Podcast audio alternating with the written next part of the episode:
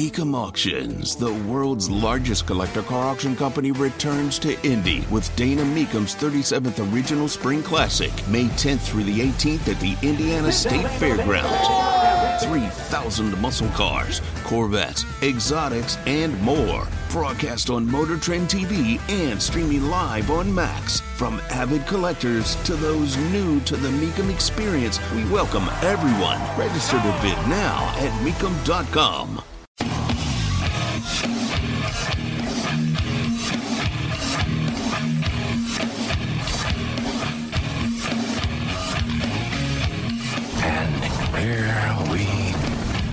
should have stayed home and played with myself. What do you like to do?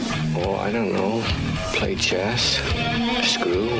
Well, let's play chess. The Indianapolis Colts select Anthony Richardson, quarterback, Florida. Richardson going to take off and run. He's in there. Touchdown! I-N-D-Y. The first career touchdown. Here's Halliburton into the front court. Mishandled it, but gets a shot. Hits it! Hits it! John, I have never been better to be on the air with you here in Indianapolis, a place where so many of my dreams have come true. The Ride with JMV on 93.5 and 107.5. The Fan. Uh, good to have you here. It's kind of weird, right? I think this is the second time since August I've actually been here in studio on a Friday, and it feels exceptionally weird. It does. I can't lie. I love being out. Yesterday was outstanding. And a shout out to the Mats, uh, Whitlow and Sleeter up at one of our favorite places, Park Place Pub in Fishers. And uh, of course, Brett Halverson, our largely bourbon locks, Luna Azul tequila shots. It was absolutely an outstanding day. Lots of reaction uh, in terms of Rick Venturi and his visit like three times a year, Rick comes on after the season, and either I can't remember either before the draft or after the draft. I think he comes on after to evaluate it, and then at the beginning of the season. And probably the uh, the best among those would be at the end of the season. Now, again, there was so much to get to last year. I mean, hell, I think we went maybe an hour and a half last year because that's how long that it took. Because you had so much to go on. I mentioned yesterday that Chris Ballard meeting with the media, I think it took upwards of what, 50 plus, maybe a 50 and a handful of, of minutes to complete.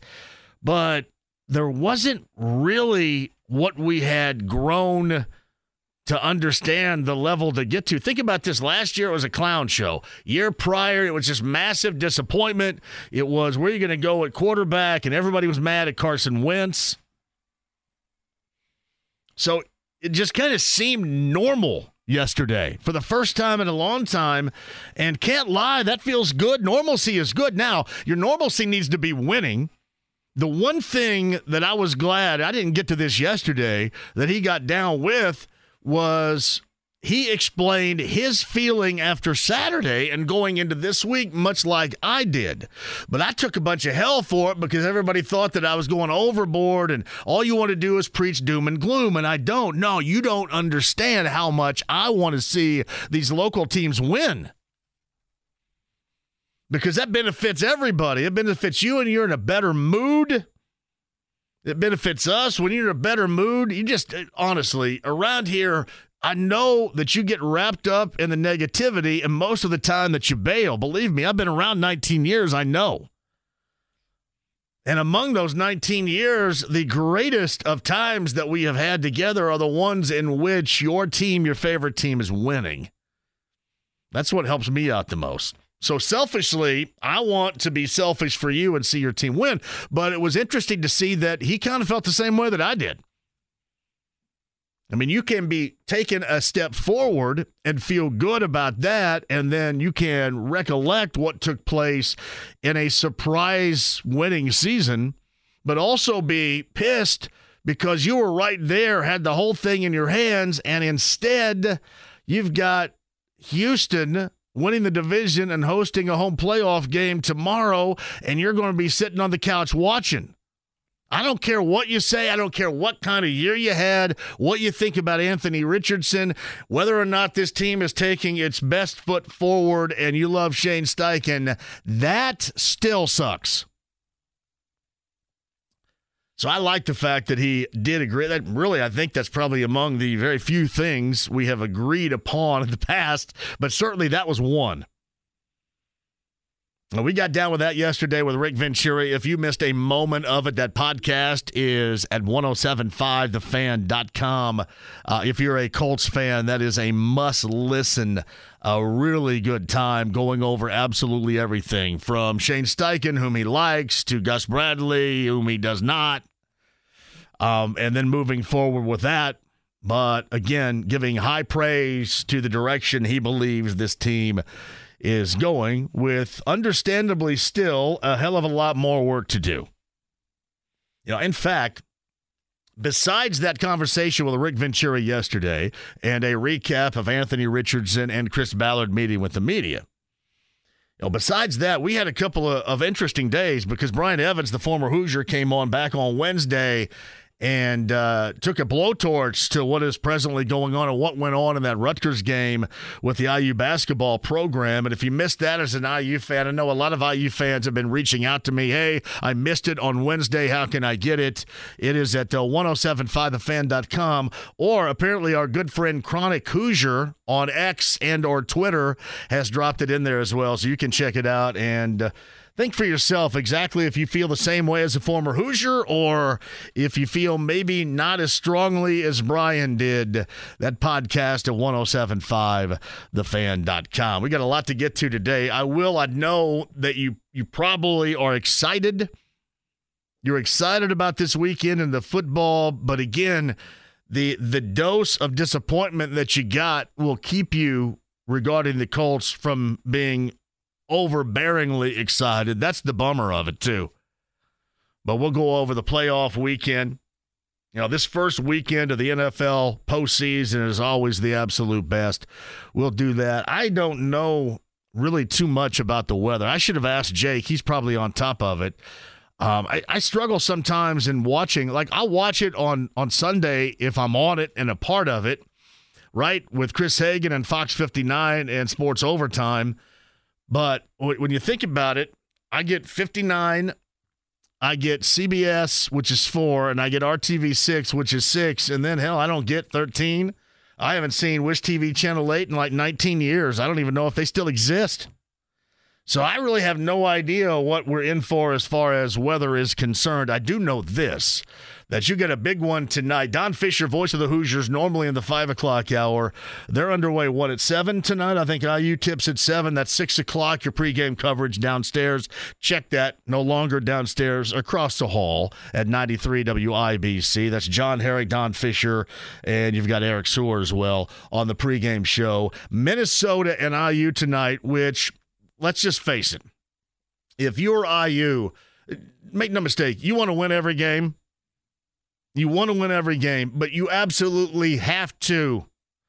I know where you think I'm going here. Must win? Yes. Beating Minnesota at home, must win in terms of any hope whatsoever you have with trying to feel out some sort of spot in the postseason. Did I get something wrong? Uh, it actually starts at 6.30 today. 6.30. Like tip time at 6.30? Tip time 6.30. Oh, I'm sorry. 5.30 then. Yeah. Holy hell. It's early. So 5:30 on 93 WIBC. So the fellas across the hall are going to be bailed out of here. They'll be they'll be taped up. They're probably already gone the way that it isn't on tape. Man. But no, this is a huge game for IU for a lot of reasons. I mean, it's at home and you got to hold serve at home. And then you just you have to try to put something, I mean anything together and get some road wins but you most certainly cannot drop anything at home. And we'll talk to Don about that coming up at the bottom of the hour, of course, in Piscataway earlier this week, and that outcome against Rutgers was not any good whatsoever. So I can't imagine. I cannot imagine that he was too happy about it. Now we'll see if they get back on track. Again, coming up later on tonight, 630 is that tip time. Also, I want to mention this. We get a lot of high school action going on. I think Marion County uh, semifinals tonight. I think the Johnson County tournament is getting underway. A lot of good high school basketball, both boys and girls, going on in the area. Yeah, I know somebody had mentioned this. I was going to say this to Bob. I, my Eastern Greene Thunderbirds are up here tomorrow. I think they play Greenwood. So, little Greene County mixing in in Greenwood coming up tomorrow. But no, good weekend of that. And then we will watch once again the Pacers and see what we got in game number two this season without Tyrese Halliburton. I shouldn't say that there's already been a game missed by Halliburton, but this now with the injury sustained the other night. Getting past the Wizards at home, we saw it was offensively a lot more rough and disjointed than what we're used to. And I think you can expect some of that, which means you're going to have to try to make up for it in other areas. Pacers and Hawks coming up later on tonight. I shall explain those other areas in a minute. Greg Kiley, by the way, mentions this. Yes, John, Wish TV Channel 8 does exist. They're getting ready to celebrate 70 years. Here's a really good idea, Greg. In honor of celebrating 70 years, how about they hustle ass back on DirecTV so I can see it? And I know that sounds incredibly selfish. I apologize. But Greg, can we can can we get him to do that? Just hustle back on to DirecTV so I can see it. So it'll be right there. Both that and 23. Is Bob ready? Uh, Bob Lovell, Indiana Sports Talk, going to be loaded up and ready to go for a busy weekend beginning later on tonight. And Bob joins us on the Andy Moore Automotive Group hotline. Hello, Bob. How are you? Hey, John. How are you? Bob, I'm fantastic. We got a busy weekend for you. Where do you want to begin?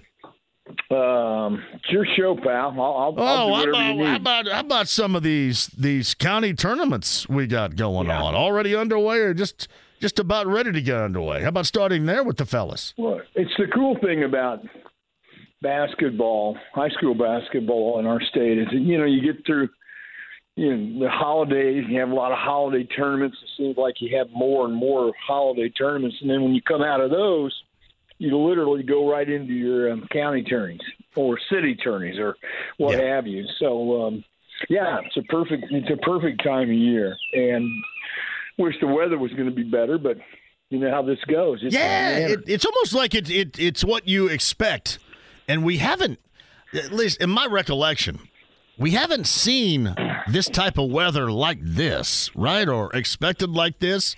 I mean, it's been a while. This is what we used to expect all the time. You know, it's kind of like these, the sectional snow, but in January, right, right. I mean, I remember once upon a time we played in an unheated Sullivan gymnasium, I think back in 1985 or something, and I swear to you, there was no way it was above 40 degrees. No way. No way. Had to keep the cars, like the parents had to keep the cars running right. and the bus running outside. I mean, those, those are the days that we have a great deal of, of remembrance about and embrace about. It just kind of seems like weather wise, it, it, hasn't been that. This is like the first time in a while it feels that way, I guess. Maybe I'm wrong, well, but that's know, the way it feels. Go back, go back through football. It was uh, one of the first seasons in a while where you haven't had some violent weather, thunderstorms, and those kinds of things on Friday nights. We managed to literally get through the football season without any problems, and so I guess we're paying the price for that. Uh, but it, you know, it does have that feel of a, of a sectional tournament yeah. for heaven's sakes, weather-wise. Marion, it really does. Marion County tournament. I'm sure Bob will be talking about that on Sports Talk later on tonight. Uh, you get the semifinals: North Central and LN at six. You get Franklin Central and Warren. Pretty good matchups on those semifinals tonight.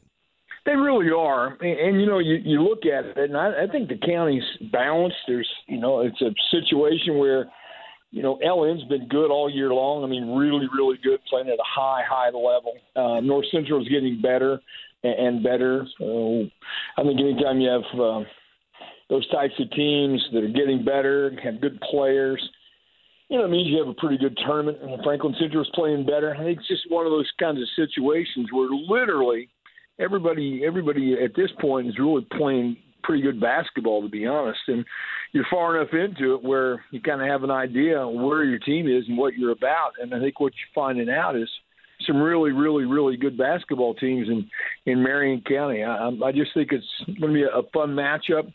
Uh, as you point out, uh, North Central LN opens it up, and then Franklin Central, Warren Central. I'm not sure there's a favorite among those four. I think they're pretty balanced and evenly matched teams. Yeah, you know what? And for the most part, in Marion County at least, that's that's how it has looked so far uh-huh, this season. Uh-huh. You know, it's kind of playing out that way.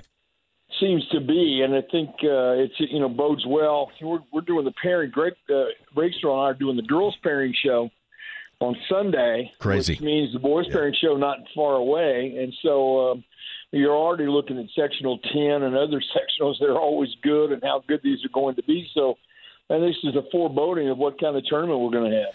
Yeah, it's a Bob Lovell Indiana Sports Talk tonight, tomorrow night. Got you covered across the state of Indiana, including both girls and boys high school basketball. We mentioned the semifinals of the Marion County tournament tonight. Uh, you got the Evansville Harrison Classic, which is big down in the Pocket City with Yeah, a handful of. Evansville teams, including Bosse and Reitz and Harrison. I think Ritter is down there as well. Castle, right, from Southern Indiana, is a part of that too. That's a big one in Southern Indiana. Well, it's a great tournament because um, obviously you, they, know a lot about one another. Um, I think it's good too that you, you're talking about a, as evenly matched as the Marion County tourney is. This is the same thing. This is a pretty evenly matched uh, tourney. Always talk about how good Bosse is, and deservedly so. Reitz is playing um, reasonably well. Castle's having a, another good year. So um, be very interesting to see all, how all that plays out, without question. Uh, you got the Delaware County tourney. Uh, some really good teams in that one. Wes-Del and Delta play tonight. Yorktown and Wapahani. Delta and Wapahani ranked in the top ten in their respective classes, and so you have, you know, really, really solid, solid basketball throughout the weekend. And uh, before you know it, as I mentioned, before you know it, you're going to be tipping it off for the girls' state finals. Yeah, it's it's crazy to think about. You guys are doing the pairing show coming up on Sunday, correct, for the girls? Sunday night, five to seven. Make sure you're there. Yeah, absolutely. Yeah, the the girls season has been loaded Quick. too. Like I'm, I yeah, it's been very quick. There's no doubt. I, I think about just where I'm from, and uh, yeah, Kevin Stuckmeyer's got his girls a one loss Center Grove team that has been as good as anybody across the board so far this year. Well, you talk about balance. I mean, look at look at the girls. I mean, it's it's just it's. I'm just I'm truly amazed. It seems like every year uh, we get better and better, more better teams, which is you know, and it's a really cool thing without question. And so, you know, some really really good matchups tonight. You're at a point of the year where you really need to be playing particularly well and. As I mentioned, you'll find out who you're going to play on Sunday, and it's always an exciting night uh, to figure out who you're going to play to get ready for the tourney. So that's where we are on the girls' side. You mentioned Bob the weather a little bit earlier. So a Twitter or X follower, if you will, of all of our shows, named Ebert says snow day with the fan in Northwest Illinois. 14 inches of snow since Wednesday.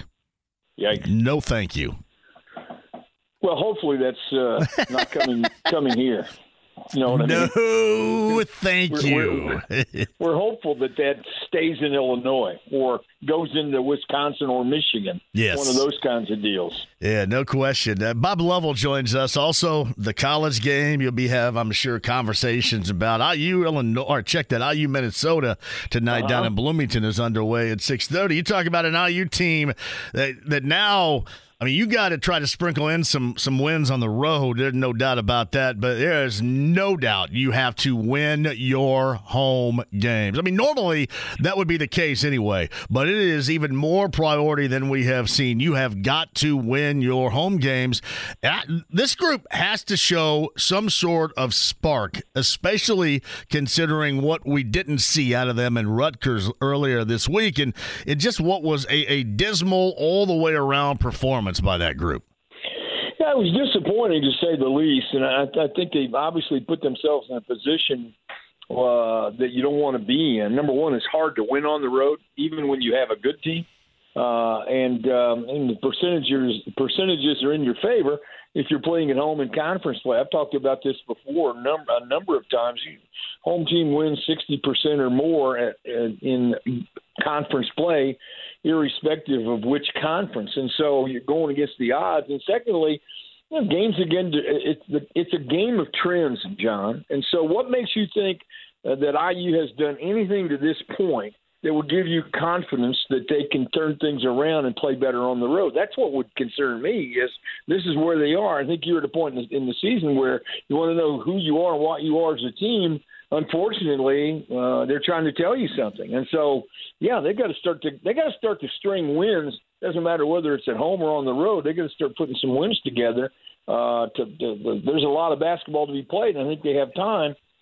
But it, it clearly, I think it's a, a disappointing run in many ways to this point. No, and and you're right about that. What would make you believe that they can turn it around and start playing a consistent level of basketball? And I, I guess the all that stands between you know the doubters as we might be right now would be those fans that just have a level of expectation because they mm-hmm. do give you moments. They will sometimes give you oh, moments yeah. where you're yeah. going, hey, you know, this thing is turning the corner.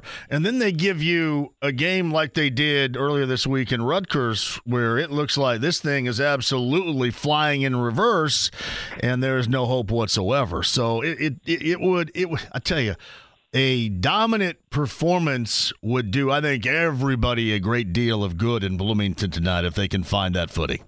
I couldn't agree with you more because uh, think about you know we have short memories as fans.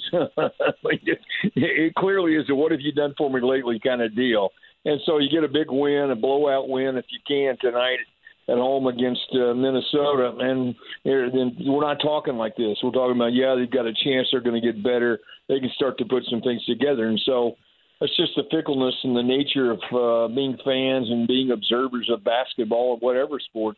Wins uh, take care of a multitude of sins, for heaven's sakes. Tuesday night was a massive disappointment across the board, including me finally signing up for Peacock and then getting dealt back to back blows from both IU right. and Purdue in right. the process. That Boilermaker game, and you can make the argument, well, you know, this is what Nebraska is doing right now, playing well.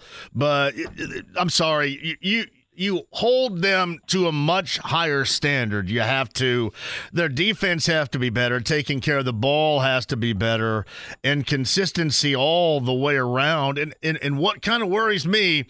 And, and I bring this up often, and it kind of seems like that I'm bagging on him, and I'm not.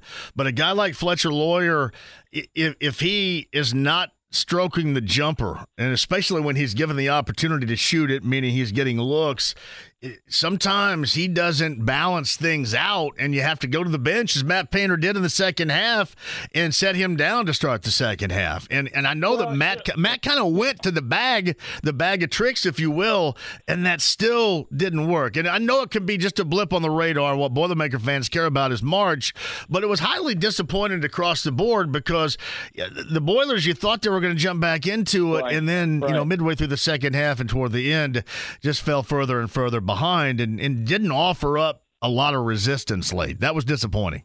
Well, it was disappointing, and because it's um, you know not necessarily something that they do. You think of Purdue as being a tough-minded group of guys who who battle you, and um, this one just kind of got away from them. Remember, you know, you, you got to knock the ball down. Loyer, uh, I, I just got the sense that he was uh, was not confident, wasn't comfortable uh, in, in terms of knocking down jump shots. And carries a lot of carries a lot of burden, John. I think he, everyone knows it's a Purdue team that if their perimeter guys can shoot the basketball, they're a very difficult team to to beat. And I also think right. that it's a team that uh, it doesn't take uh, good enough care of the basketball. You like for them to clean clean that up, obviously.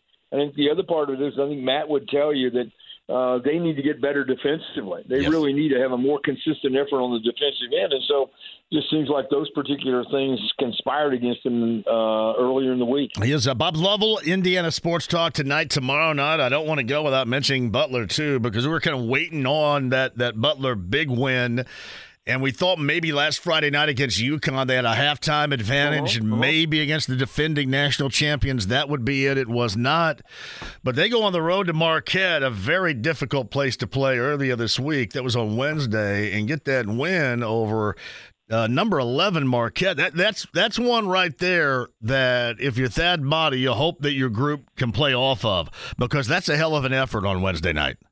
Well, it's a great point. It was a great effort, and especially in the sense that you're not playing particularly well in league play, and um, I think it's it's very encouraging for for the dogs. Uh, obviously encouraging for Thad. Question though is, as you point out, can you back it up? Can you keep going? And so um, I just think they're so much better than they were a year ago. I think they're a little bit further along than a lot of people, including me, thought they would be. Uh, I, I like it. I like their team a lot. I think they're they have a lot of great basketball ahead of them because they can shoot the ball. That's number one, and number two, uh, they're going to defend you. And so, you know, I think the other part you have to think about, John, it addresses how good the Big East really is. I mean, it is truly, it, it's tremendous. And they'll get a challenge tonight from Seton Hall. I don't think there's any question. I think that'll be a great basketball game. Yeah, uh, Seton Hall. I mentioned. I think Penn State is uh, with Purdue coming up tomorrow. That's their matchup at home right. against Penn State coming up tomorrow. You mentioned tomorrow with uh, Seton Hall and Marquette, and of course IU coming up later on tonight at six thirty, which you can hear over on ninety three WIBC in their game. A must win at home versus Minnesota. All right, tonight, tomorrow night, you locked and loaded, ready to go ready to go. I, I, wish the show started at three or three thirty. How's that?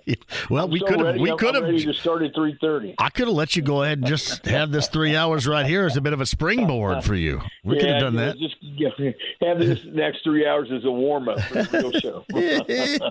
All right, my brother. I appreciate you. Have a great weekend. Thanks. Stay warm. You too. Thanks. It's a Bob Lovell of Indiana Sports Talk right there. And look up the forecast, would you, James? I need the James Adams AccuWeather forecast because I I just know kind of what people were talking about. I was in Kroger this morning at like 7:30 because that's when I hang out in there. And they were prepping for the uh, milk and eggs crew in the Kroger down in CG. That's what they said. Hey, we know the weather like this, you get reports, and now all of a sudden people start coming in and saying, I got to get all the milk and all the eggs. I think I've bought like a quart of milk in the last year. so what do we got with your AccuWeather forecast? This is James Adams, everybody. Well, it's looking like tonight it's going to be you know high of 42, low of 20, but it gets really cold tomorrow. It starts to get cold down to one degree low, and then Sunday and Monday, Tuesday, that those are going to be cold days. Highs of 11, 15 and then 11 again on Tuesday. So it's going to be really cold the next couple of days. Oh, man. Really cold. That's not eggs and milk cold though, is it? I don't know. Oh, weather-wise, you, that's snow. I think we might be. We I think we're supposed to get some snow. Are we? All right then. It's James Adams with your AccuWeather forecast. I'm still wearing shorts right now. I love Mr. Pibb and Shorts hopping in here. All right, you guys with me coming up a little bit later on. We do have, we found this out. We've got some anything goes after six tonight. I've got Indiana Golf Expo passes to give away. And we've got a busy show for you. know, one of the things that happened earlier this week was the uh, the passing of the lover man Jerry Wade. And one of the things that Mike Wells and I have done over the years when he makes appearances on the show would be the Mike Wells slow jam reentry, and that was always to honor the lover man and uh, we'll discuss that going in. I'll have something very special for Mike coming up here at the top of the hour. We've got Chris Denari live from Atlanta coming up at the five o'clock hour as well. And on the other side, Hoosiers are in need. It is a must-win situation against the uh, Gophers of Gold. By the way, Minnesota's no joke. They are no joke. Assembly Hall coming up at 6.30 tonight. 5.30 your covers 93 WIBC. The voice of the Hoosiers, Don Fischer, good to go when he joins us next. Whether it's audiobooks or all-time greatest hits, long live listening to your favorites. Learn more about Kisqali Ribociclib 200 milligrams at kisqali.com and talk to your doctor to see if Kisqali is right for you. The Ride with JMV. Smokey, this is not Nam. This is bowling. There are rules. Hey. 93.5 and 107.5. The Fan. Mike Wells, top of the hour. Denari in Atlanta. Pacers, during this stretch without Tyrese Halliburton, they go for their second win now, the Wizards back at home the night before last, and you've got Atlanta and the Pacers down in Atlanta. They embark on a Western road swing, of course. Sunday, they find themselves a little bit after 3 in the afternoon against the defending NBA champion Denver Nuggets. And then that dreaded back to back. And NBA players will tell you this you go from mountain time zone to mountain time zone. You go from Denver to Utah, and that is the toughest back to back that you can have. And the Pacers do that. They go from Denver on Sunday afternoon to Salt Lake City on Monday evening. Of course, we'll talk to Chris about that and a lot more coming up in a bit. In honor of our next guest, and I know that he loves golf probably more than anybody out there. The fall, check that. Do I want to say the Fall Indiana Golf Show? Because it's winter and it's not even that. The Indiana Golf Expo at the State Fairgrounds. I've got passes for you right now at 239 1070. Number nine is going to go. Get some gear, get geared up golf wise at the Indiana Golf Expo at the State Fairgrounds on the Andy Moore Automotive Group hotline, the voice of the Hoosiers, moving him up because he's got a Friday night game to call tonight, which I'm sure he's very excited about as always because he loves doing those Hoosier games, and especially when they fall into the Friday evening, early evening category. Don Fischer joins us, who sounds like he's on the road down to Bloomington right now. Hello, Don. Hi, John. I am on the road down to Bloomington, just basically headed out for Greenwood. Oh, so you're, I'm trying to think right now, you're going down that, that brand new stretch where it looks so good and they're still doing, oh, what do you think about I 69? All those years on 37 and stoplights and the top of the hill in Martinsville. This is going to be a Don Fischer dream commute now from Greenwood to Bloomington, doesn't it? Yeah, it's pretty. It's pretty much a dream come true, John. There's no question about it and of course, if you think about this, John, it was a two-lane highway. Uh, inter, or uh, Route 37 was a two-lane highway when I got. Actually, it was a a one-lane each-way highway when I first got here in 1973. then you did you have to take the back road past Lake Lemon to get there too? I, I, I did that a couple times. Yeah, yeah. That's that's old thirty seven. I think cuts a path out past yep. Lake Lemon. That's when when all this construction was going on. It, we we talked about this a number of times, especially during the IU football season, where everybody was mad about that, and those were some of those shortcuts that people were taking to try to get there and miss out on all that traffic. But yeah, the the evolution has been amazing of thirty seven now to sixty nine. Yeah, there's no doubt about it. Um, and this, you know, it's not completed yet, but it's close, and you can drive like it's completed. yeah. I got a feeling you drove like it was completed well before today on occasion. Yes, that's that is what they say. No doubt about that. Don Fischer joins us. I mentioned this earlier. Um, I, I don't know what you're going to get to call tonight, but I do know this: if you've got any dream whatsoever to reach a goal to go to the NCAA tournament, you're in a situation right now where you can't jack around and lose home games, and this is one of them tonight. There's just no question about it, John. I mean, obviously Indiana doesn't have maybe one or two quad wins on the season. That's it, and it's going to take a lot more than that. And of course, the Big Ten is it's such a scramble this year. There's so many teams that have improved that have gotten uh, are not as good as they were in the past, but there, there's nobody in this league, with the exception of Purdue, and Purdue's been beaten twice already, so I don't know yeah. what I'm talking about. But I just don't think there's anybody you can take lightly and you've got to play your best basketball almost every time out. And right right now, Indiana's not doing that, especially when they take to the road. And if they would happen to get knocked off by Minnesota tonight, another team that's gotten dramatically improved over a year ago, uh, this is going to be a real test of wills as the season progresses, to say the least. Yeah, I, I don't know, I don't know what to say if they go in there and look anywhere near the part they did in Jersey on Tuesday night, I, I, don't know, at home with, you know, obviously what is now on the line and how you played and and clearly I'm sure with the coaches you have to be all over their ass about this. I, I don't know what to say if they go in there and put any any kind of the effort that we saw on Tuesday night in that home game tonight. Well, you know, John, I can't I can't like but it, it appears to me that this basketball team right now doesn't have a personality. It doesn't have something you can count on game in and game out. What, what, what did Mike Woodson bring to the table when he got here? He said we're going to be defense first. Well, they were that pretty much the last two years. And this year, I don't see that. I mean, this defense is not playing up to those expectations. And if you're not a good defensive basketball team, you're probably not going to win very many games. Why did Rutgers beat Indiana? Because they were tougher than nails at the defensive end of the floor this past week, and that was one of the reasons Indiana lost that ball game.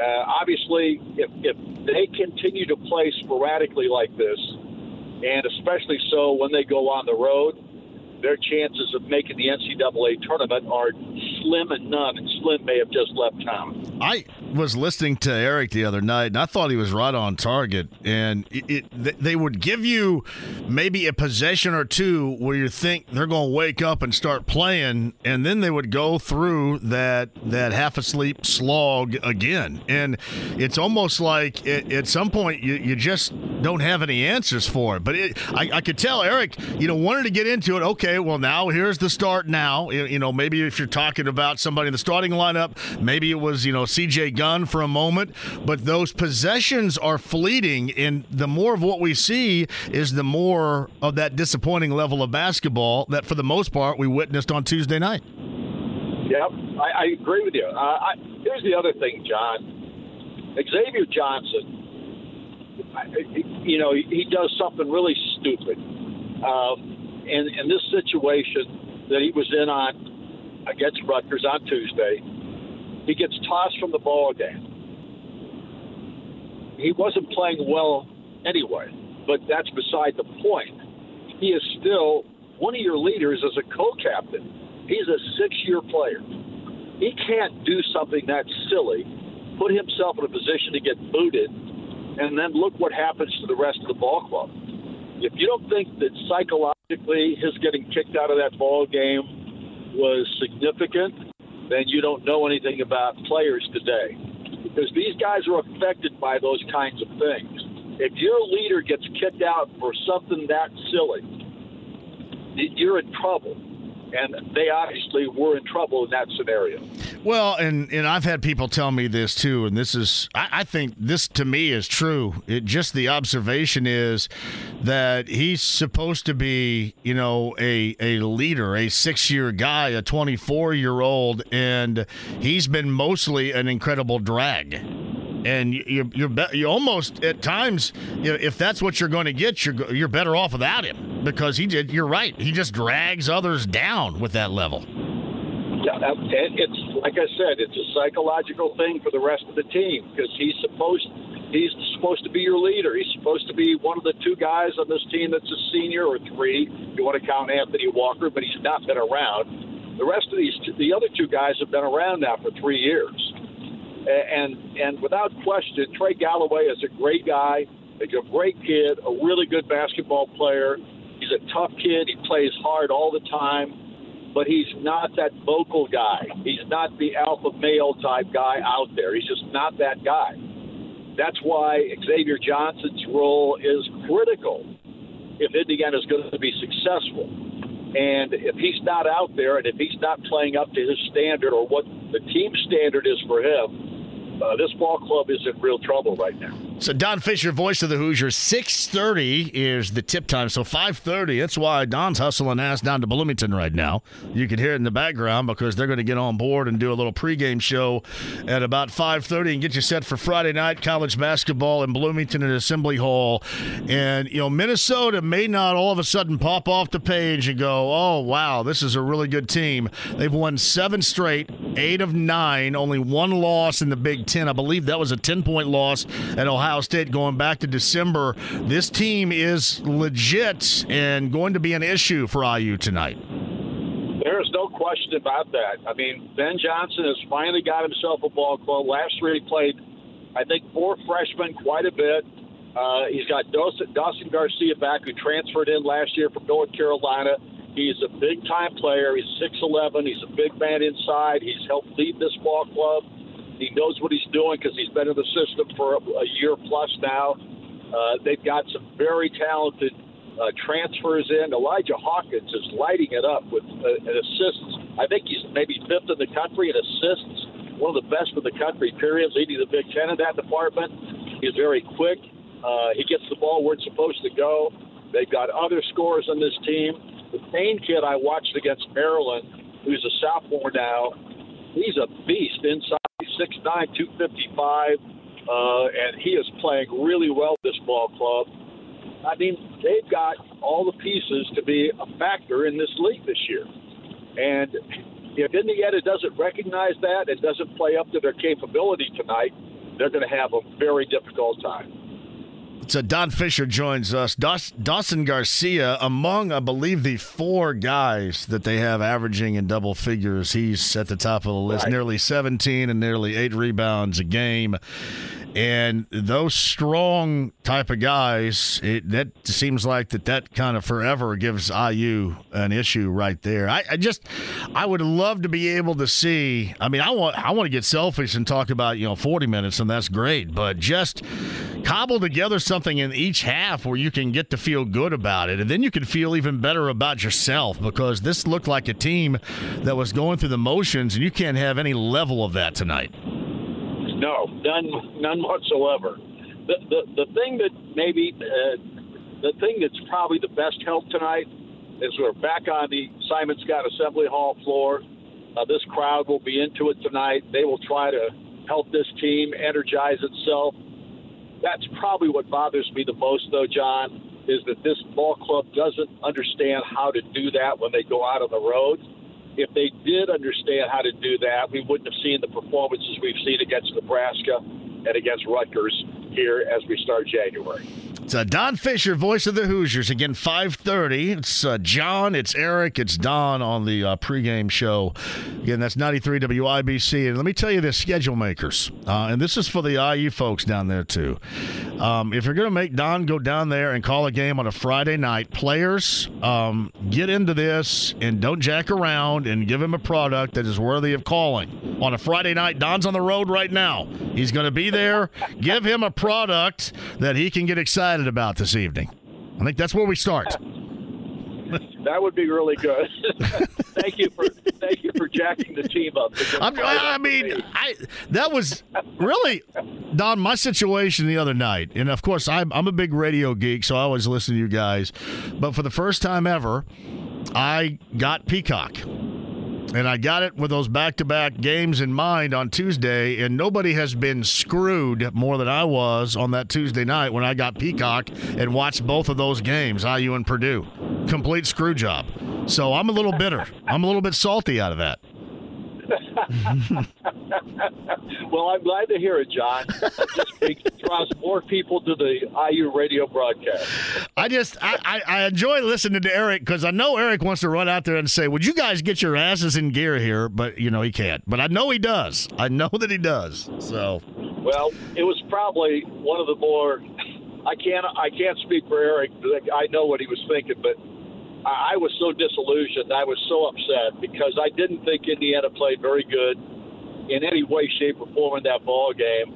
And of course, you know they they held Rutgers to 33 percent. I said held them, which is a misnomer because Rutgers can't shoot the basketball. No. They're just not a good shooting team in any way, shape, or form. And you could have said that about Indiana a couple of years ago. But but the fact of the matter is, they're not a good shooting team. And so if you take any solace in the fact that Indiana held to 38, 33% of the ball game, you are looking at fool's gold because yeah. their shots, they got shots. They got shots that most people make. Uh, and obviously that because our defense was not out on them like we should be and have been occasionally this year. And you bring up a great point because there are a lot of people that closely follow this basketball program right now, and they're looking for anything to hang that hat on. And that's one of those things because you don't get the results, and then you don't. You know, you don't pass the eyeball test, so you got to look at these stats to make yourself feel better. And you're right. I mean, that is fool's gold. Yeah, it is. There's no question about it. Um, that that's where that's where tonight, if if they play like they're capable of playing at the defensive end of the floor, they will give themselves a great chance to win the ball game. There's going to be nights where you don't shoot well, but you can always bring defense, and that's going to be a real critical factor in this matchup. It's uh, Don Fischer, voice of the Hoosiers. He's got you 5:30 pregame show, 93 WIBC, for the Friday night affair with the Golden Gophers of Minnesota and uh, IU. Don's on the Andy Moore Automotive Group hotline. So I got you. I got you from Smith Valley Road. I'm assuming Smith Valley Road all the way to. I'm going to guess right now. You are. You're, you drive fast. You're the uh, Hoosier National Forest, the Morgan Monroe Forest area. I'm really right now going through Martinsville. What? Uh, see, I thought you were driving faster than that. You're not driving as fast as I thought. No, I, I, I had to slow it down because there's cars in front of me. well, well, here's another reason why. Because hot sauce is poured all over the road around Martinsville now. Why? I don't know. You know, you, you get this brand new, you know, I sixty nine, and you can get places faster, and then they're going they're going to pinch you down there if they catch you over the speed limit. I've noticed that recently. They all they sit like Barney Fife and hide there in the bushes, like right there by Martinsville High School in the median, right there. I've seen them there too, but I do have this little thing in my car that tells me they're there ahead of time.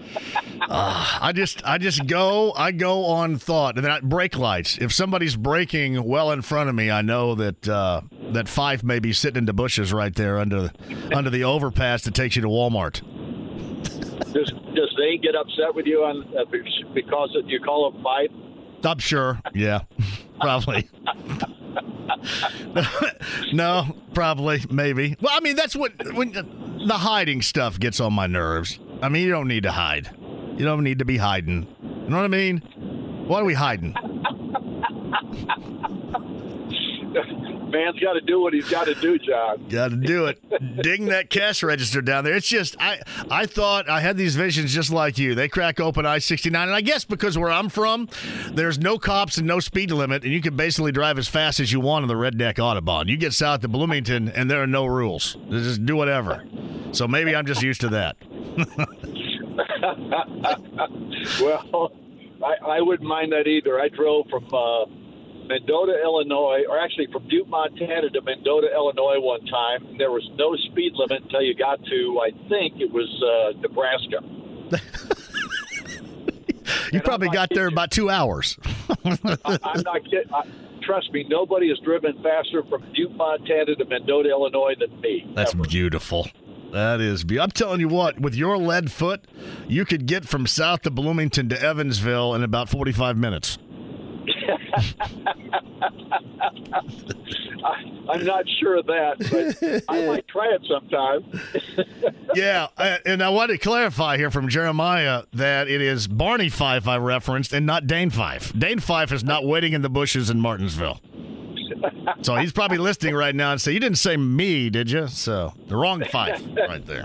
All right, man. No, I do. I know who you were uh, alluding to. All right, have a great call tonight. Uh, get them fired up because that's uh, certainly a must-win necessity in Bloomington tonight. Don, I appreciate you.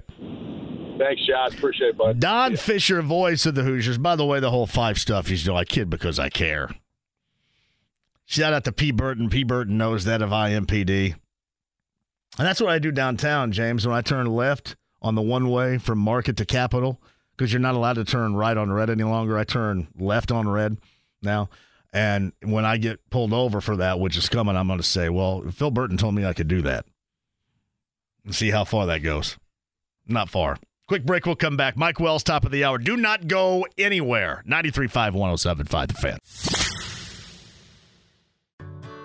Whether it's audiobooks or all-time greatest hits, long live listening to your favorites. Learn more about Kisqali Ribociclib 200 milligrams at kisqali.com and talk to your doctor to see if Kisqali is right for you. The Ride with JMV. We're putting the band back together. Forget it. No way. We're on a mission from God. 93.5 and 107.5. The Fan. And welcome back. Don Fischer, voice of the Hoosiers. Bob Lovell a little bit earlier. Andy Moore Automotive Group Hotline. Uh, Chris Denari from Atlanta still to come. And we're going to do this. Mike Wells of ESPN Radio joins us now on the Andy Moore Automotive Group Hotline. And one of the reasons we've done these Mike Wells slow jam re-entries is because how much we loved the lover man Jerry Wade, who passed away earlier this week. And Mike, thanks for joining us. This is for you Let's sell, baby.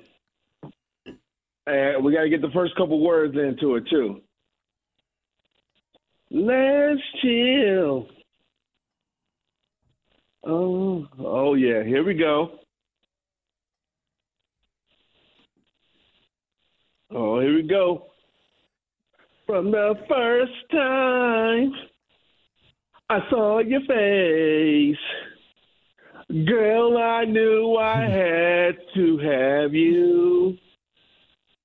Wanted to ram you in Man, that's awesome. a warm embrace. oh, here we go. Let me get this one right here. oh, you got it. Go ahead. This haze. Oh, here we go. Oh, my love is for you. Whatever you want, I will do. Oh yeah, That's- hey, I love me some guy. Yeah. Um I, I'm sure that that somewhere Aaron Hall and Teddy Riley probably would not be too proud of that effort. But I mentioned this. I mentioned this, Mike, is the reason why we do this is and have done this for years is because we were listeners to the Quiet Storm and we were listeners to the lover man Jerry Wade, who made that so iconic, so famous here for what the better part of three decades here in Central Indiana. And when I heard that he passed early in the this week, that I thought about this segment every Friday, and I thought about you and what you know somebody in this case on the radio and Jerry meant to us and everybody else out there. And I thought we had to hit this thing right with Guy, with Teddy and, and Aaron Hall coming back in, in in honor and RIP and a sky point to one of the greatest radio personalities ever to have been on the air here in Indy, who will be missed in Jerry Wade, the lover man, passed away earlier this week at the age of 63.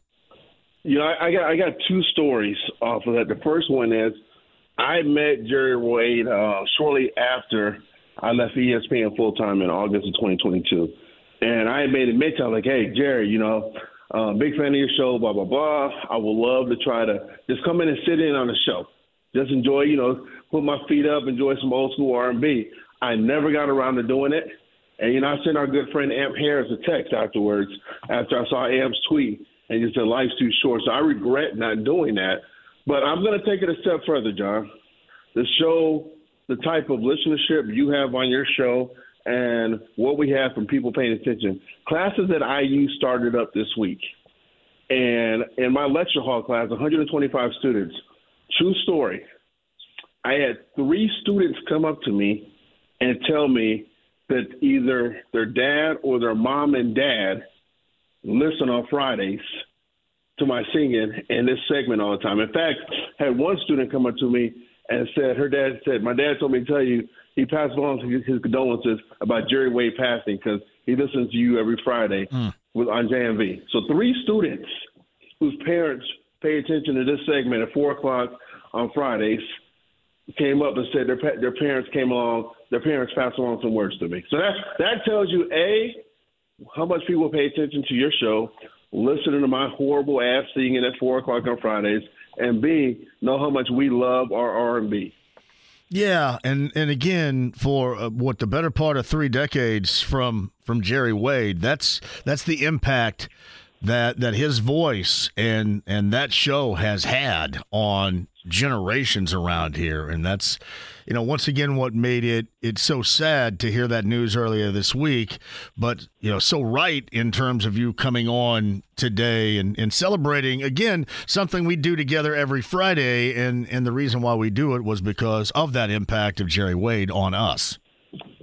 Yeah, no, you're you're you're 100 percent correct on that, and and that's the thing. I mean, we're we're we're old heads. I mean, let's be real, it's old heads, and Jerry Wade was the king of old school R&B in this community for so so many so many years. I mean, I I remember so many times when I was covering the Pacers leaving, you know, uh, you know, the then called Bankers Life Fieldhouse, now Gainbridge Fieldhouse, and listening to you know easing my mind as I'm listening to him with Jerry with that you know that romantic voice you know, talking about we got some Patti LaBelle or some Gerald Levert on or some guy on, and just saying that's how I kind of, you know, got off my high of writing the game story on deadline to just chill back and listen to him on the way out.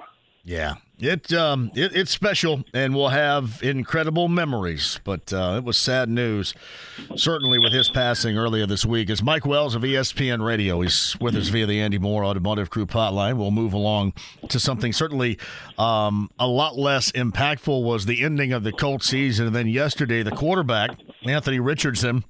And uh, after year seven of the general managing of Chris Ballard met with the media, what would you gather out of that? What would you gather first with that Saturday loss and then moving forward? Because to me, yesterday, Mike, it kind of felt like normalcy has struck again, and, and not regarding losing, but just it wasn't coming off of a clown show. It wasn't coming off of got to you know Carson Wentz got to get rid of him. He's awful. I mean, it came off where it felt like for the first time in a while, even with an incredibly disappointing loss, that the arrow for this group was pointed in the right direction.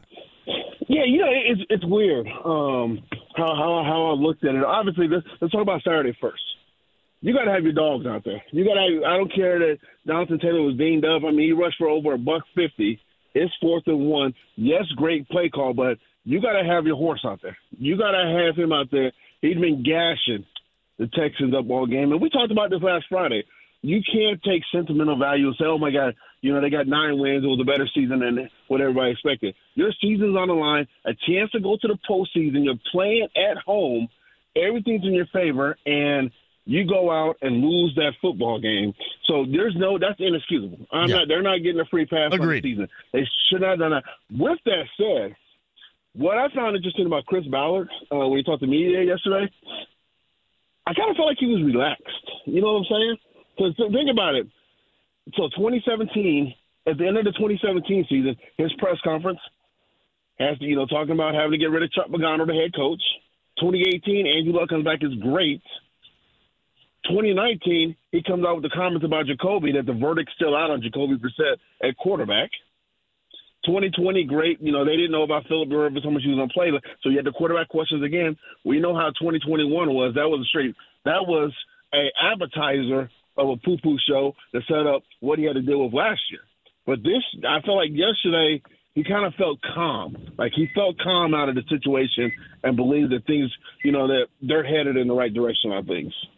It's, um, it was just it, it felt there just wasn't a lot of crap to go over, right? I mean, outside of what you mentioned, and that's what I talked about on Monday was that inexcusable loss. And then I had a lot of Colts fans say, "Well, you know what? You're coming down too hard. It was a great season, regardless." And no, I mean that that can have a profound effect in the negative on how you finish, and that was an inexcusable at-home situational finish. And you know what? You'll get to see that tomorrow, won't you, Mike? When Houston's hosting a home game as the AFC South champion uh, tomorrow against Cleveland in a very winnable postseason game, and I think Colts fans will get even more of a feeling about how how unfortunate that loss was last Saturday night. Yeah, I mean, listen, the loss the loss sucked, and then for Jacksonville to lose, and knowing had you won the game, you'd have been the AFC South champs for the first time since the. Uh, what 2013 or 2014, 2015 season. That's like that's a gigantic kick in the Kahunas, man. Yeah, that's what it, that's what it should feel like. It's like you got kicked in the Kahunas and you can't walk for days. Yeah, I, I, agree, and and the other thing is too, it you could tell that Chris Ballard w- was certainly more calm. Another reason can be is, I mean, he's going to have two more years to get this right. So you're going to be going into year number eight and year number nine, hopefully to see some sort of, of results. But there's always going to be, and I've mentioned this, Mike, and I want to see if you follow me on this, that it is going to take at least until November and that is consistently being on the field until November for Colts fans to thoroughly get the feeling that everything is going to be okay regarding Anthony Richardson. Is it going to be that timetable? Because essentially, it's the timetable of his rookie season that he did not get a chance to play out. So we just reboot that, right, to coming up this year with Anthony Richardson in mind. Yeah, it is. So I, am going to backtrack real quick and go yep. back to Ballard. Yep. I recall at the in at the start of the season, when Anthony was clear Anthony Richardson was the starter, we talked about how this had bought Chris Ballard two more years at least. He he couldn't have got fired this year with a rookie quarterback. Yep. Based off of what happened this season, you know, the, the I'm not going to say I'm not going to call it successful. Successful is the Super Bowl victory. Uh, based off them having a winning record with having to deal with backups at times, especially at quarterback, uh, releasing Shaq Leonard, missing Jonathan Taylor at times. does this put Chris Ballard in a position to be GM for three, four more years? Oh, easy. Yeah, I said two. I said two, and yeah, he not he, like I forget how long his his contract extension was. Maybe it was four years.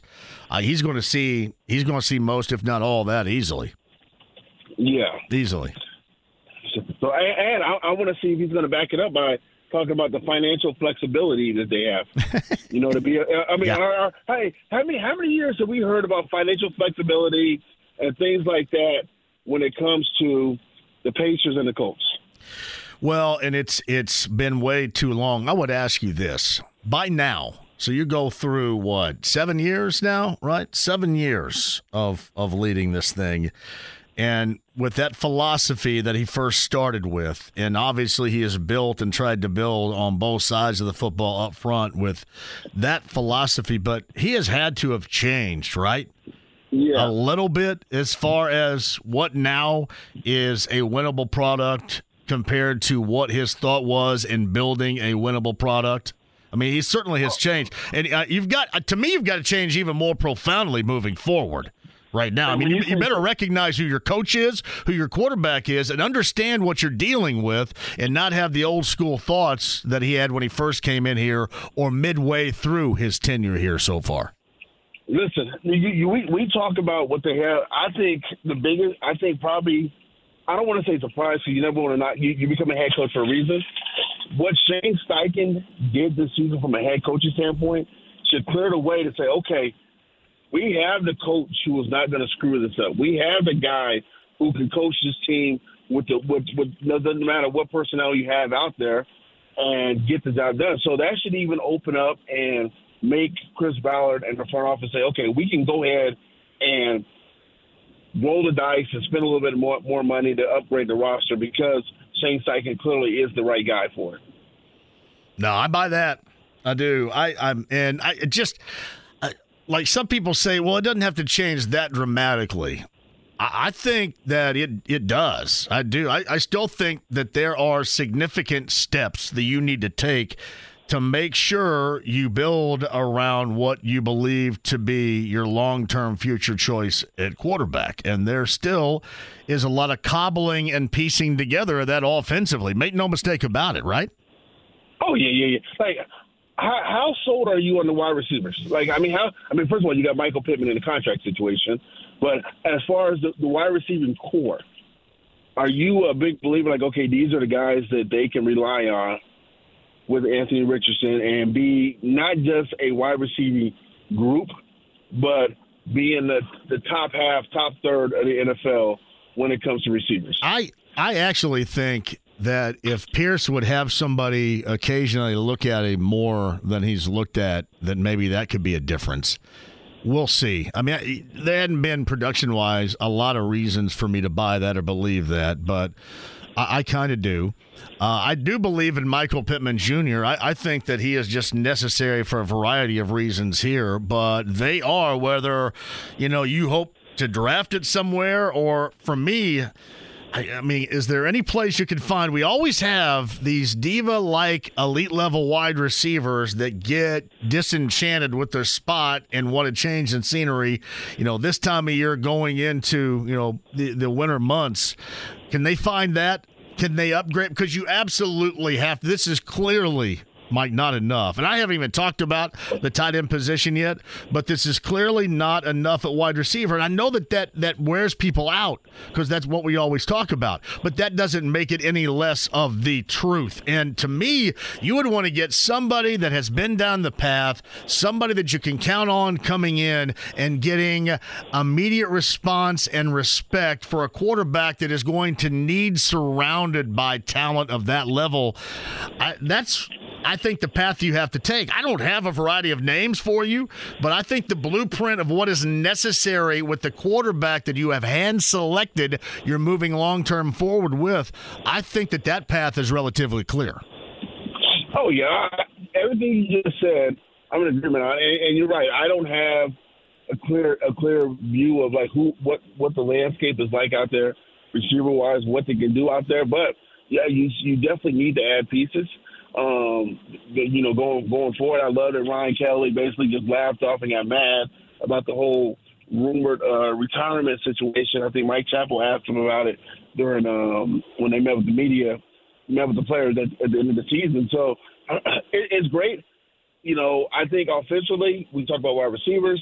You know, defensively, there's there's going to be some moves that have to be made. In my opinion, there's some there's some spots that need to be touched up defensively uh, in order for them to keep keep building off of. I found it interesting what Ballard said that talked about the whole Shaq Leonard situation that basically EJ Speed was ready to become a starter. So essentially, what Ballard was saying is that EJ Speed's a better player than Sha- Shaq Leonard, who looked like he was going to be an elite defender throughout his entire career when he first started in the league. Yeah, well, and that thing, that thing fell apart pretty dramatically, did it not? After a, a couple of injuries, it uh, went right down the hill. Mike Wells of ESPN Radio, he's on the Andy Moore Automotive Group hotline. I didn't want to change pace to you to the Pacers.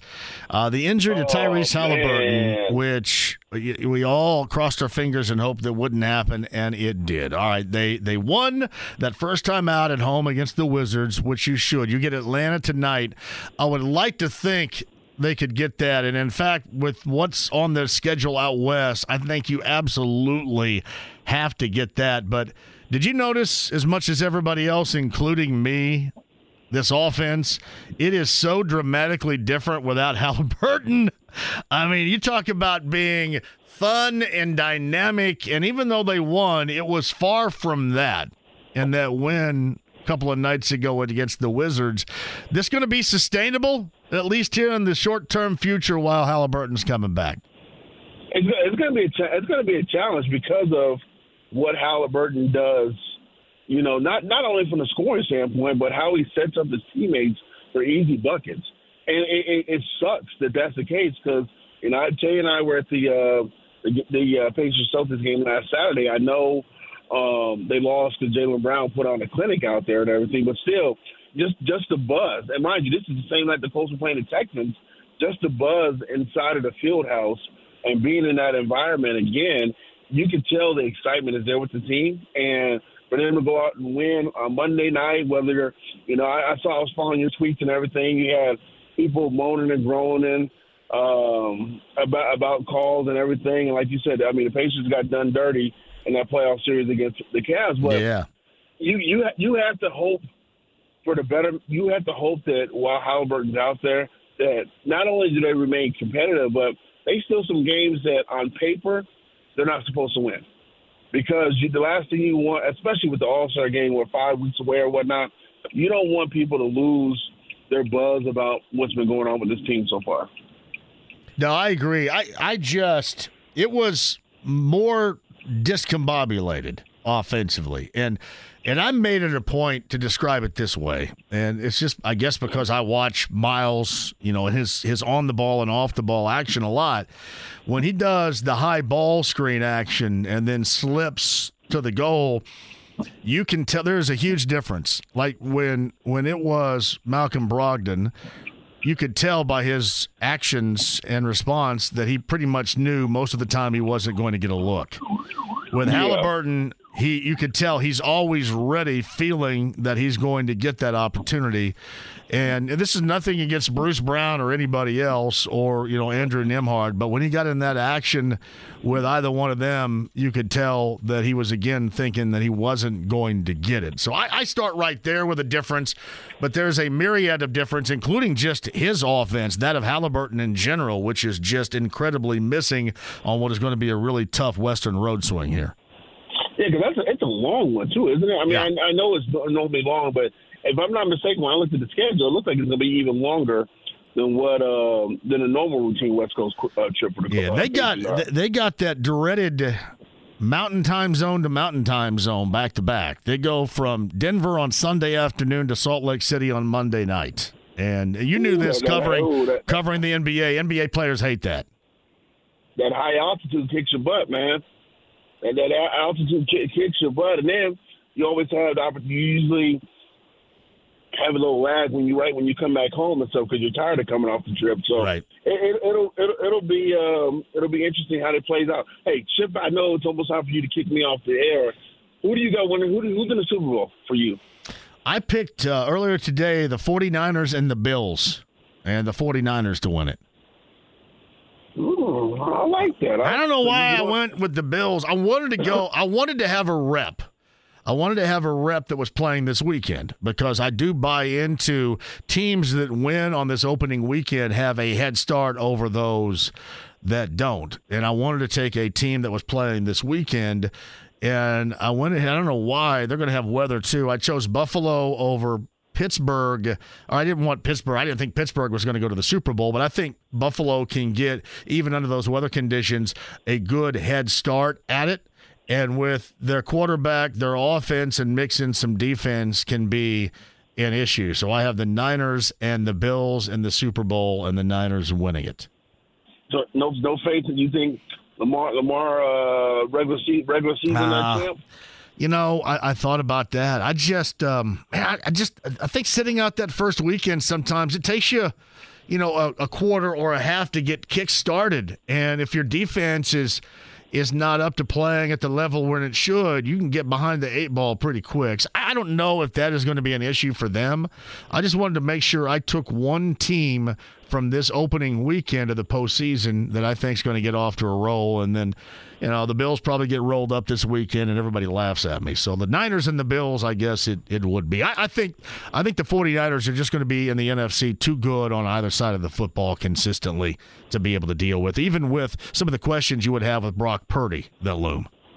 Yeah. Hey, um, I got to get ready for him, brother, but uh, we are basically a week and a couple of days away from uh, – Brownsburg West Middle School and a little Center Grove Central on January 22nd. Man, are you a I think six thirty or six forty five tip. You gonna be able to get down there? I'm gonna try to. I'm gonna try to roll some tape here and see if I can. I haven't been to one yet. They've played. Uh, I think they played Franklin this week and Greenwood Christian last night. And they've won both those. I have not been yet, but yes, I will tape at least and be or do something and be down. I'm gonna try to go to one next week. I think they have either New Pal or or Whiteland or somebody next week. I'm going to try to go to that. But not Laney's. Laney's digging it. Laney's digging it. Likes her coach. Um, girls all get along. Good start to the season so far.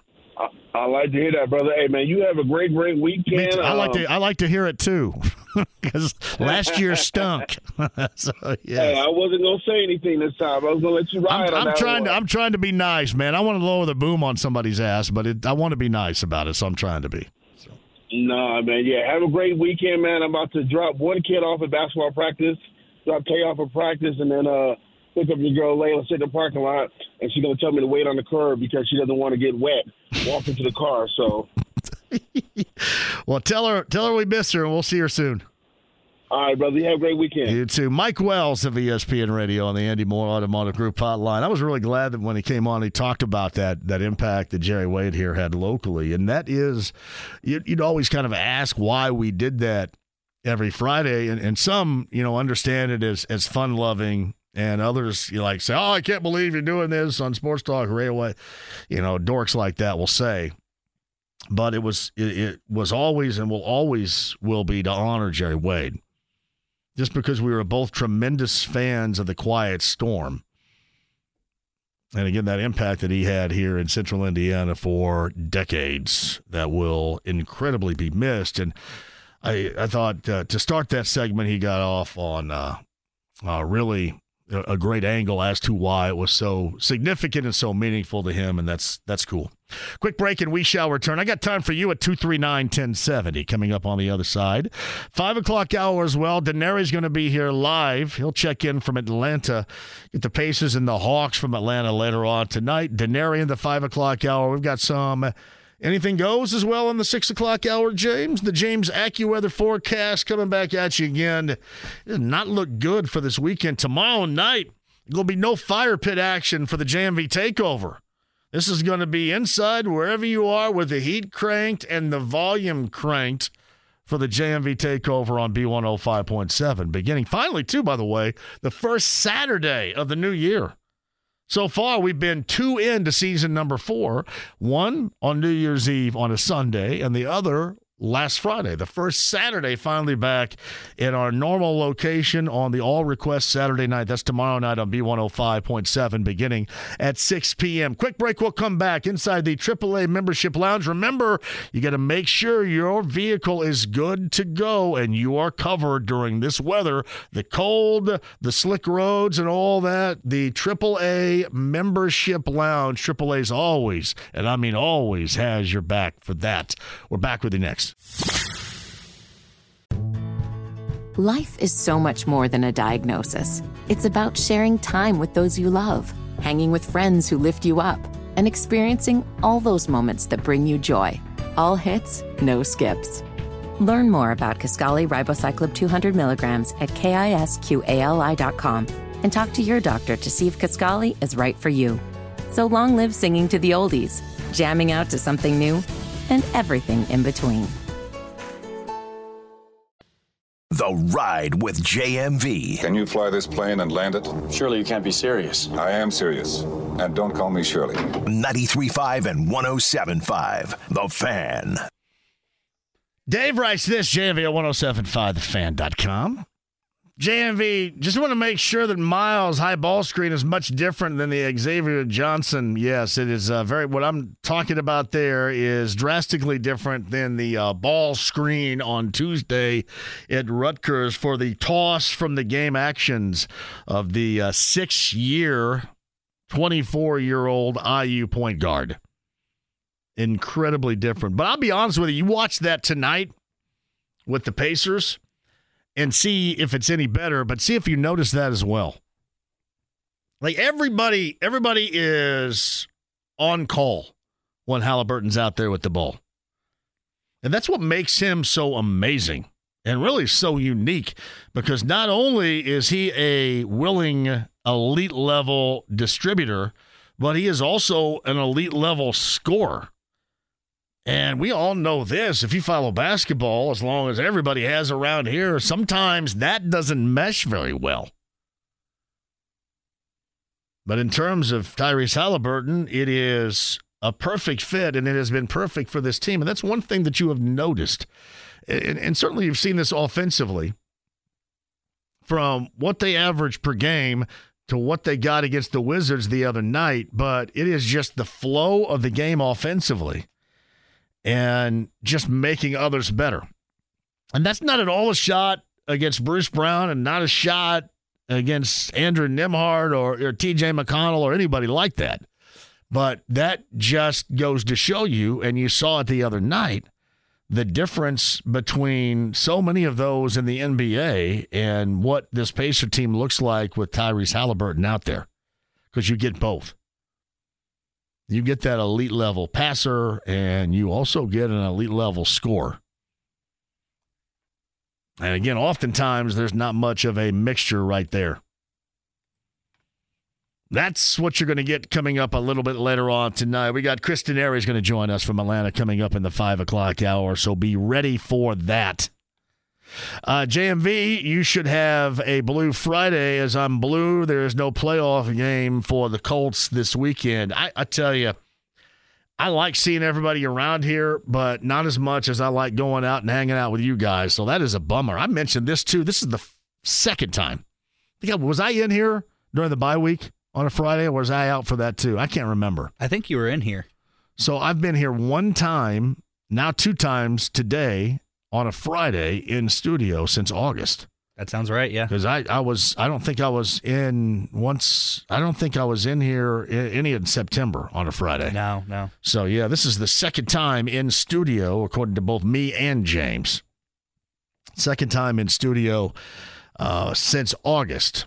I love being out. That is a hell of a time, but I'm I'm missing it today. Gritty writes this: Hey JMV, I buy adult beverages, milk and bread. That's for losers. I I just go with what the Kroger folks, my friends there in Center Grove, told me this morning. I was in there at 7:30, and they said they are getting ready for the bread, eggs, and milk crowd to come forcefully. Sean Collinsworth writes this No Indiana State preview for the game against Belmont tomorrow. Oh, yeah, I mentioned the Sycamores. Hey, don't let me down back to back here. On Wednesday night, you go on the road. That was going to be a tough call at Drake. Don't get me wrong.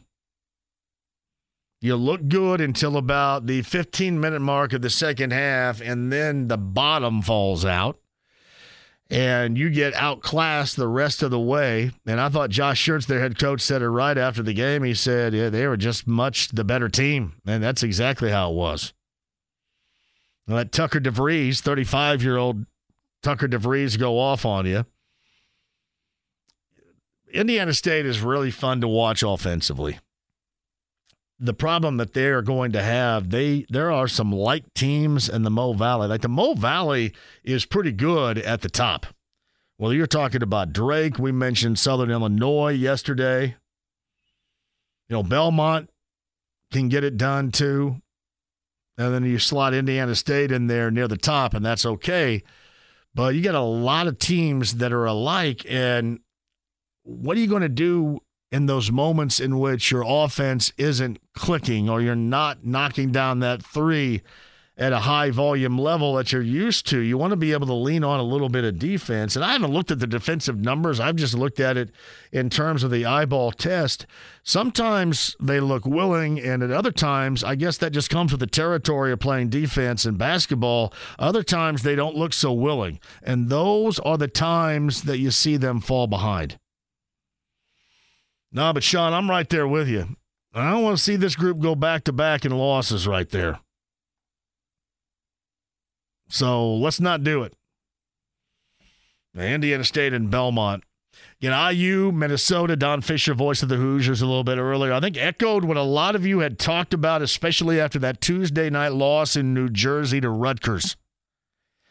If you look at that game and your coaching staff, or just you with your self motivation, if you can't get up at home against a good Minnesota team, understand the circumstances that you're going to have to put together some wins and really you can't afford to lose any games at home. If you come out at all and look anywhere in the neighborhood that you did on Tuesday night at Rutgers then shame on everybody I'm not suggesting this team can just turn it off and turn it on whenever you want but my God, I don't think it's I don't think it's above beyond whatever to call for a much better effort. That was just slow and slogging and barely looked like you wanted to be their basketball for the most part. And then you combine that with a not great skill set and a coaching staff that clearly didn't have any answers that's bad all the way around. So I think tonight, I think this tonight you're going to get a little bit of, of something told to you about about this group, and I mean everybody, the guys on the floor. And, and again, I don't have visions of Big Ten championships or anything like that.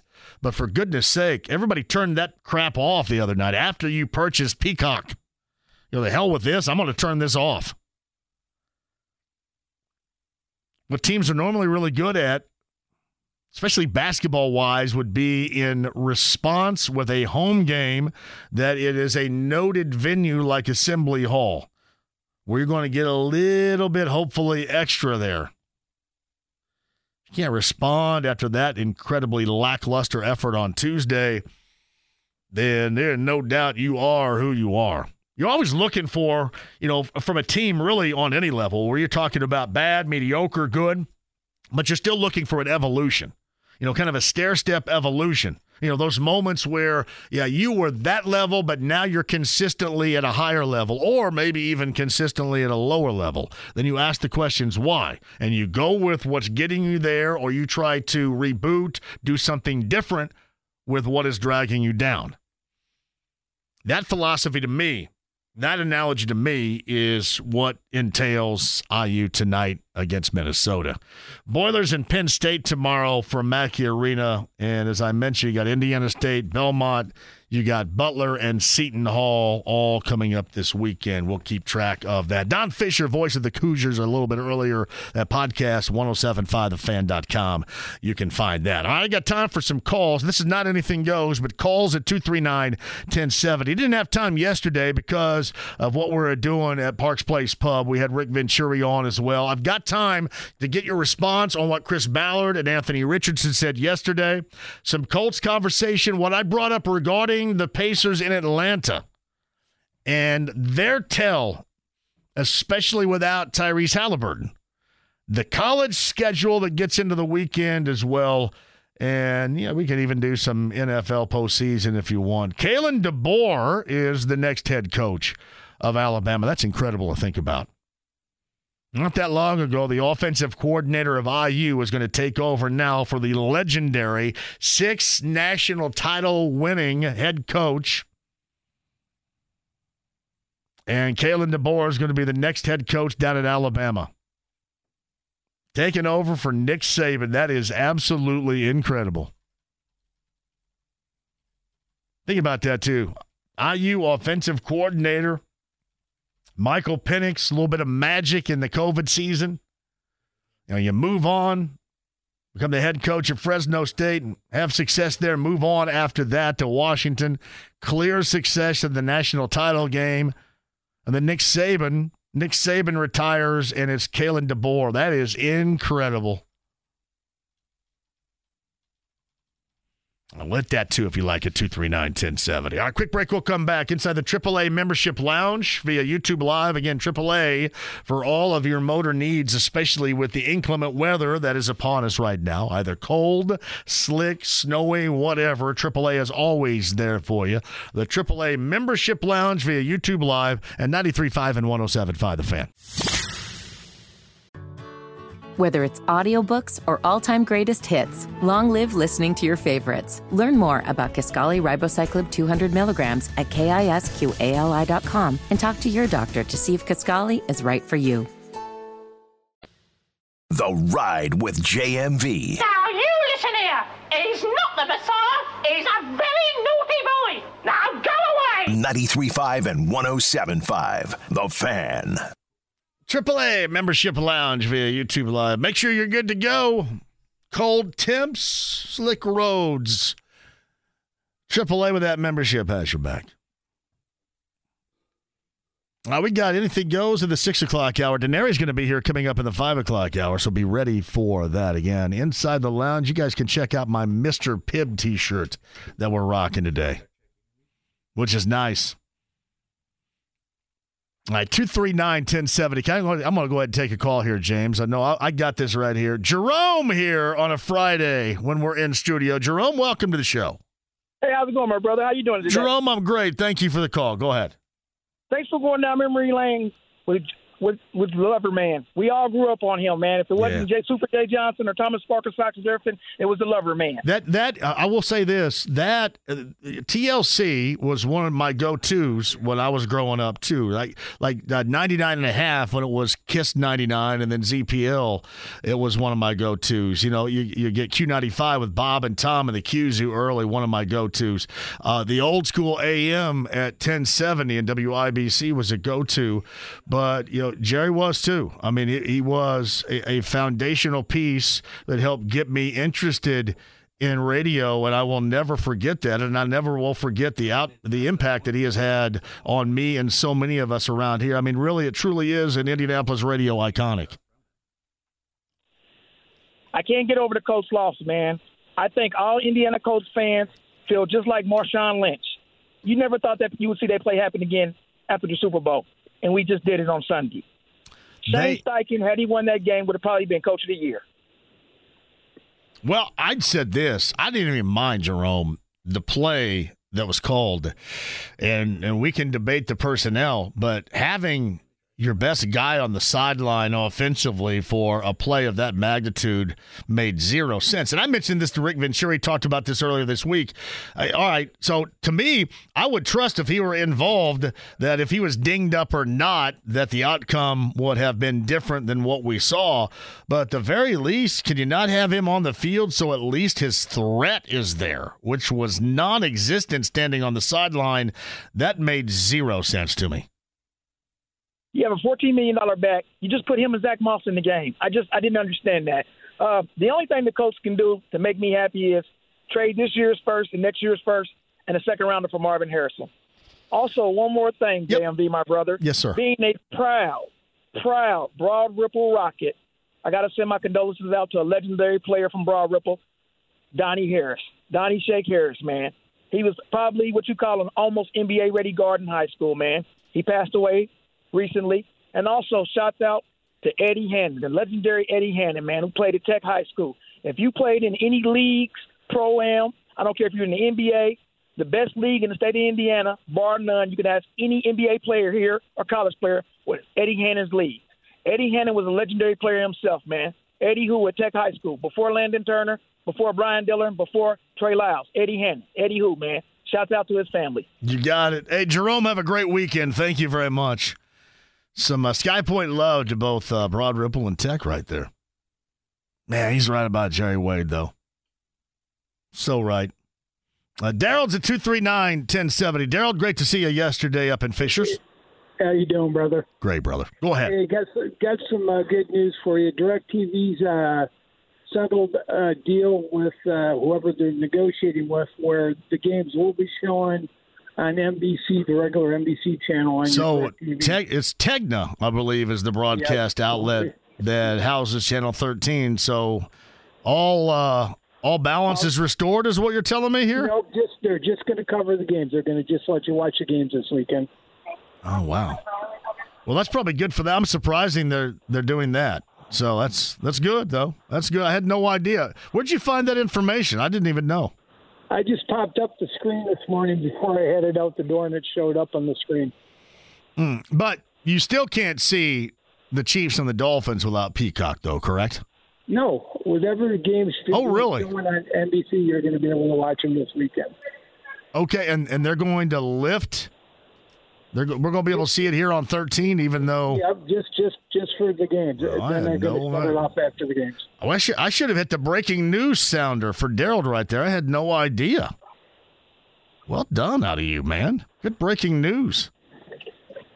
So at least for the weekend, Daryl, I, I, I can quit making fun of Channel 13. Anything else? Yeah, I, I, showed that. Also, uh, Ballard yesterday is. Uh, his speech it was the same one as last year. Well, I, I, would I would disagree. I thought la- last year there was a lot more on the table. There was a lot more dysfunction. This year, I thought I, I, think you could go back maybe three or four. It would have been the same. The last two, maybe not so much because of the disappointment and dysfunction. Yeah, but you're right. I thought it was it was an average Chris Ballard postseason situation. It just wasn't like last year to me. So. Uh, also, one other thing. Yep. If you're looking for a team to root for this weekend, all you Colts fans, root for my Lions. They need all the help they can get. So we're rooting for Detroit coming up this weekend, is what you're saying here. The place is going to be rocking. It's it's standing only, uh, standing only for 500 a ticket. What? That place will be rocking. That's the first postseason game in Detroit since. Uh, it's been 30 years. At the old Pontiac Silverdome. Yep, I was I was there. It's been a long time, JMV. Who they? Uh, 63, I'm 63 years old, man. It's been who, a long time. Who did they? Uh, they lose? To? Was that uh, 93? Was that when they were? Dallas. Okay, Dallas. I was thinking. I didn't know if it was Washington or. I or hope Dallas. I hope they get a re uh, get get uh, beat the Rams and go up go to Jerry's World again and beat up on Dallas. Let me tell you this: the uh, Stafford return and the the golf stuff. You, you can't make that up. That matchup. You know what I mean? Well, that's, that's what they wanted. can't make it up. hey, thanks for the DirecTV and NBC info right there. All right, brother. You have a good weekend. Sorry. We'll talk to you on Saturday you night. too. Daryl's going to be a part of the JMV takeover. I I had zero idea. Anybody else confirm that?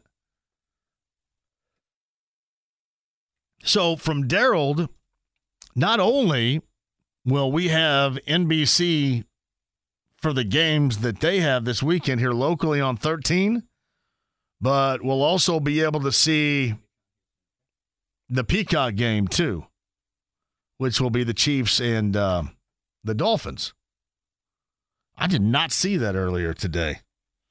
Well, breaking news right there. All right, if you're on hold right now, I'll get to you. I'm going to take a break. We'll talk to you coming up on the other side, too.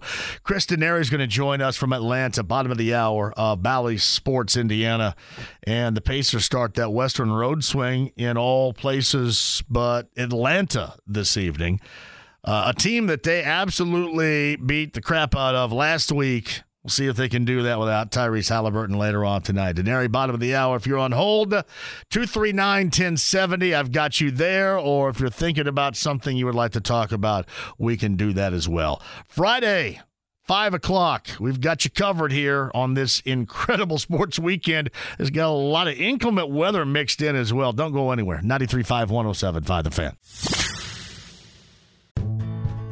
Life is so much more than a diagnosis. It's about sharing time with those you love, hanging with friends who lift you up, and experiencing all those moments that bring you joy. All hits, no skips. Learn more about Kisqali Ribociclib 200 milligrams at kisqali.com and talk to your doctor to see if Kisqali is right for you. So long live singing to the oldies, jamming out to something new, and everything in between. The Ride with JMV. 93.5 and 107.5. The Fan. James over there, I'm John. Thank you for joining us. Five o'clock hour that's got you. It's got me. Guess we call it you and me and Chris Denari from Atlanta, bottom of the hour. You do not want to miss that. Remember, 530 the IU pregame. Don Fischer, who joined us a little bit earlier, voice of the Hoosiers. Minnesota and IU down in Bloomington. That tip time's over on 93 WIBC. That begins at 6.30 this evening. Uh, Jeremiah says, so I go to the store and I got the essentials here. Guacamole supplies, beer, eggs. Yeah, well done. I got um, green beans and granola bars this morning. That sound good to anybody out there? I was going to get the Quaker ones, but the Quaker ones went through a recall last week or something. I think. The granola bars? Yeah, I think so. Really? I believe so. Last week or the week before last? Maybe the end of the year. I'm not sure. I might need to throw mine away. I'm a big granola. I'm a big granola bar fan, as you you can see. But they tell me those are really fattening too. I thought granola was supposed to be dietary. No, I would have no idea. Man, you know how many things I've been through. There was a time, and I'm going to get your calls. You guys don't go anywhere. I'll get you in a second, but I don't want to run off on this tangent here uh, without making sure you understand. There was a time in the 90s when I remember um, we went through all that low fat and no fat phase. They had the SnackWells. I think they still kind of make SnackWells. Was that, uh, I forget who made SnackWells, not Keebler. Anyway, they had some of the most tremendous small chocolate chip cookies ever made right there. They didn't tell you, though, that it may be low in fat for like one or two, but if you eat the entire box, it's not. says they were made by Nabisco. Nabisco. I love SnackWells. I don't know if I've ever had one. Two things they need to bring back. I don't know if they still make that or not. They're small chocolate chip cookies, SnackWells. That and they used to have Jif peanut butter used to have a chocolate silk flavor. Really? I'll tell you what. That sounds really good. So legit. I have no idea. How does that not work in this world? How do you get rid of that? The uh, the cookies look like little thin mints, like the Girl Scout cookies a little bit. They're awesome. Yeah. They're awesome. Well, I mean, there's some they, they have devil's food, which is also, but this came in a box. It came in a box of uh, very small chocolate chip cookies. SnackWells. Oh yeah, that and pasta was low fat in the '90s. I ate tons of rice. I ate so much, so much red beans and rice in the '90s. It was incredible. Now I also played. I played basketball seven days a week back then. a little bit different. Plus, my metabolism wasn't like some old woman from the 1800s churning butter. That's what it's like now. See? Eh. Different eras altogether. All right, 239 1070 is the number. We talked to Don Fischer earlier, IU Minnesota tonight.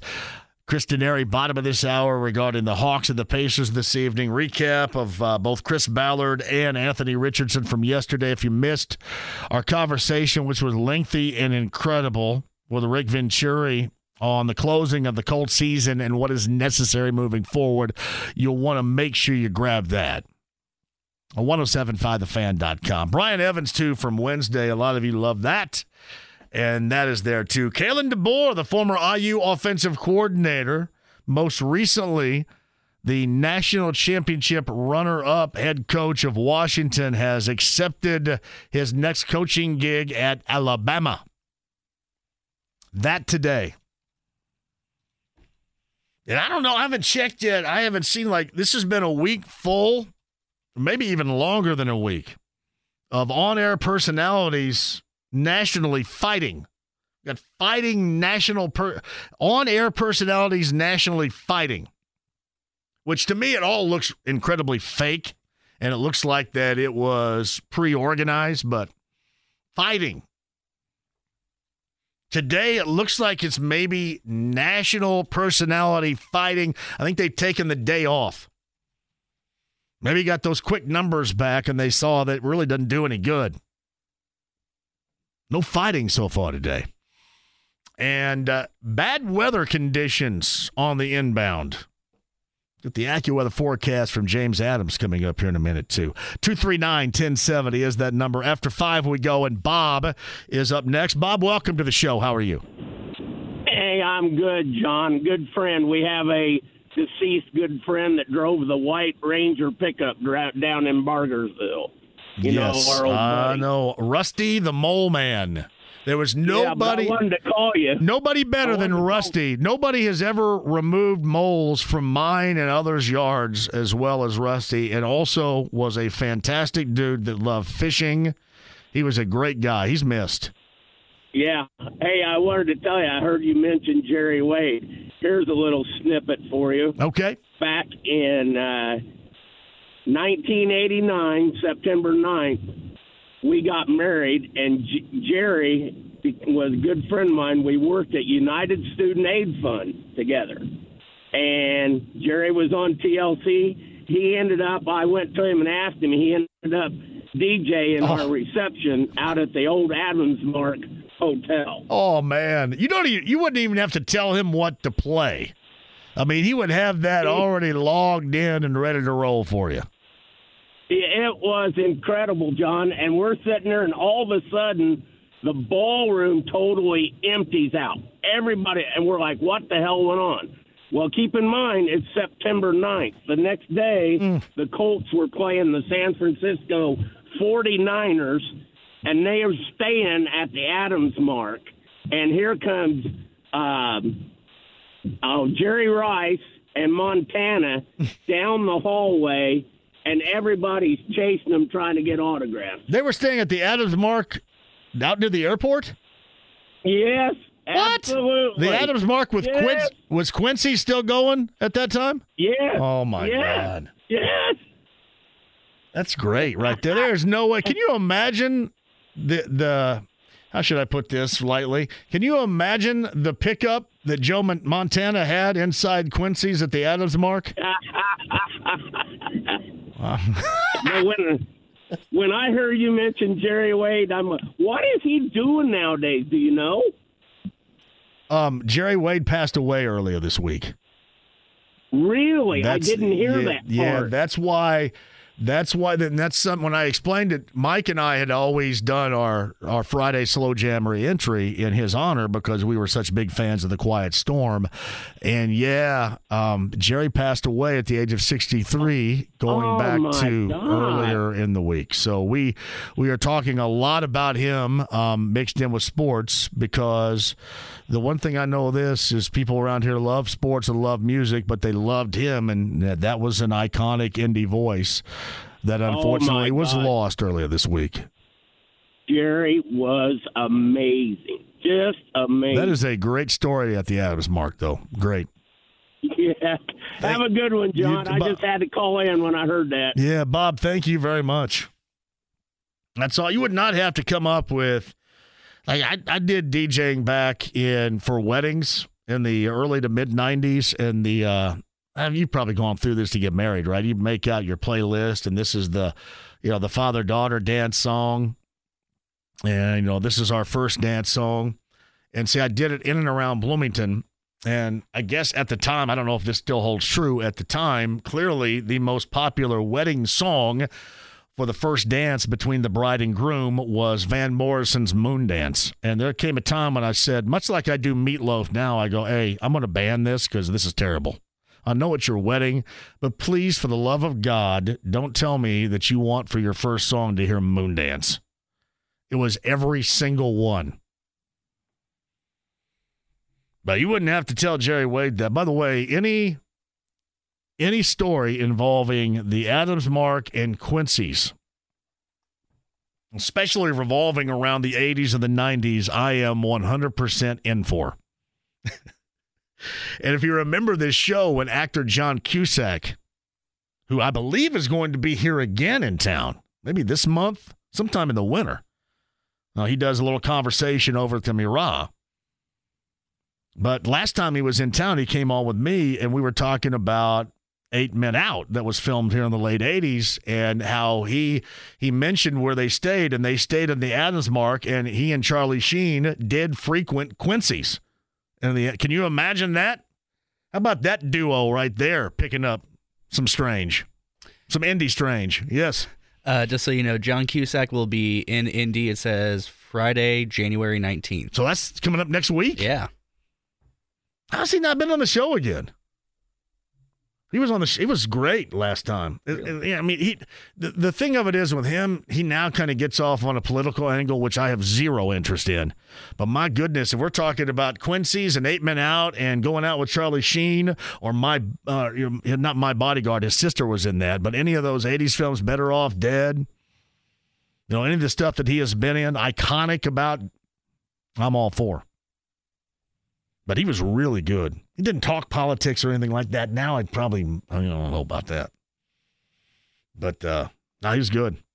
the The story about he and Sheen here at Indy at Quincy's at the Adams Mark was absolutely classic. Those of you that know me know of that place well. That was legendary. Uh, David's up next, line three, 239 1070. David, welcome to the show. How are you? Oh, doing okay. Go ahead. Did you hear? Did you hear anything about Xavier Johnson? Is he suspended or anything? I believe he is not. Not from what I've heard. Yeah. Or seen. I just. Uh, yeah, I kind of agree with Brian Evans there. That it's kind of a. He should really be gone.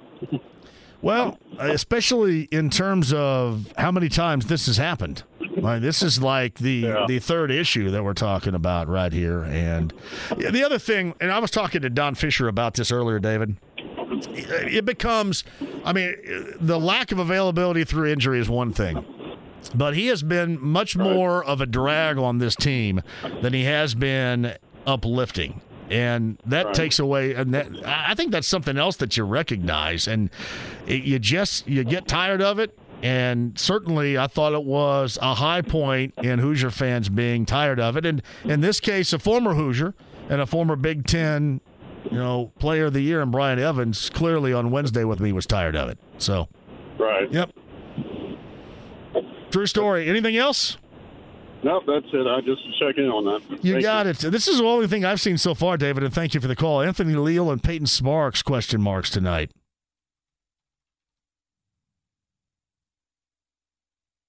Um,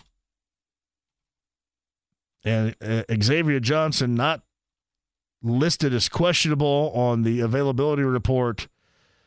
Um, I'm trying to look here and see. Now I don't see anything else here. That looks like that's the deal.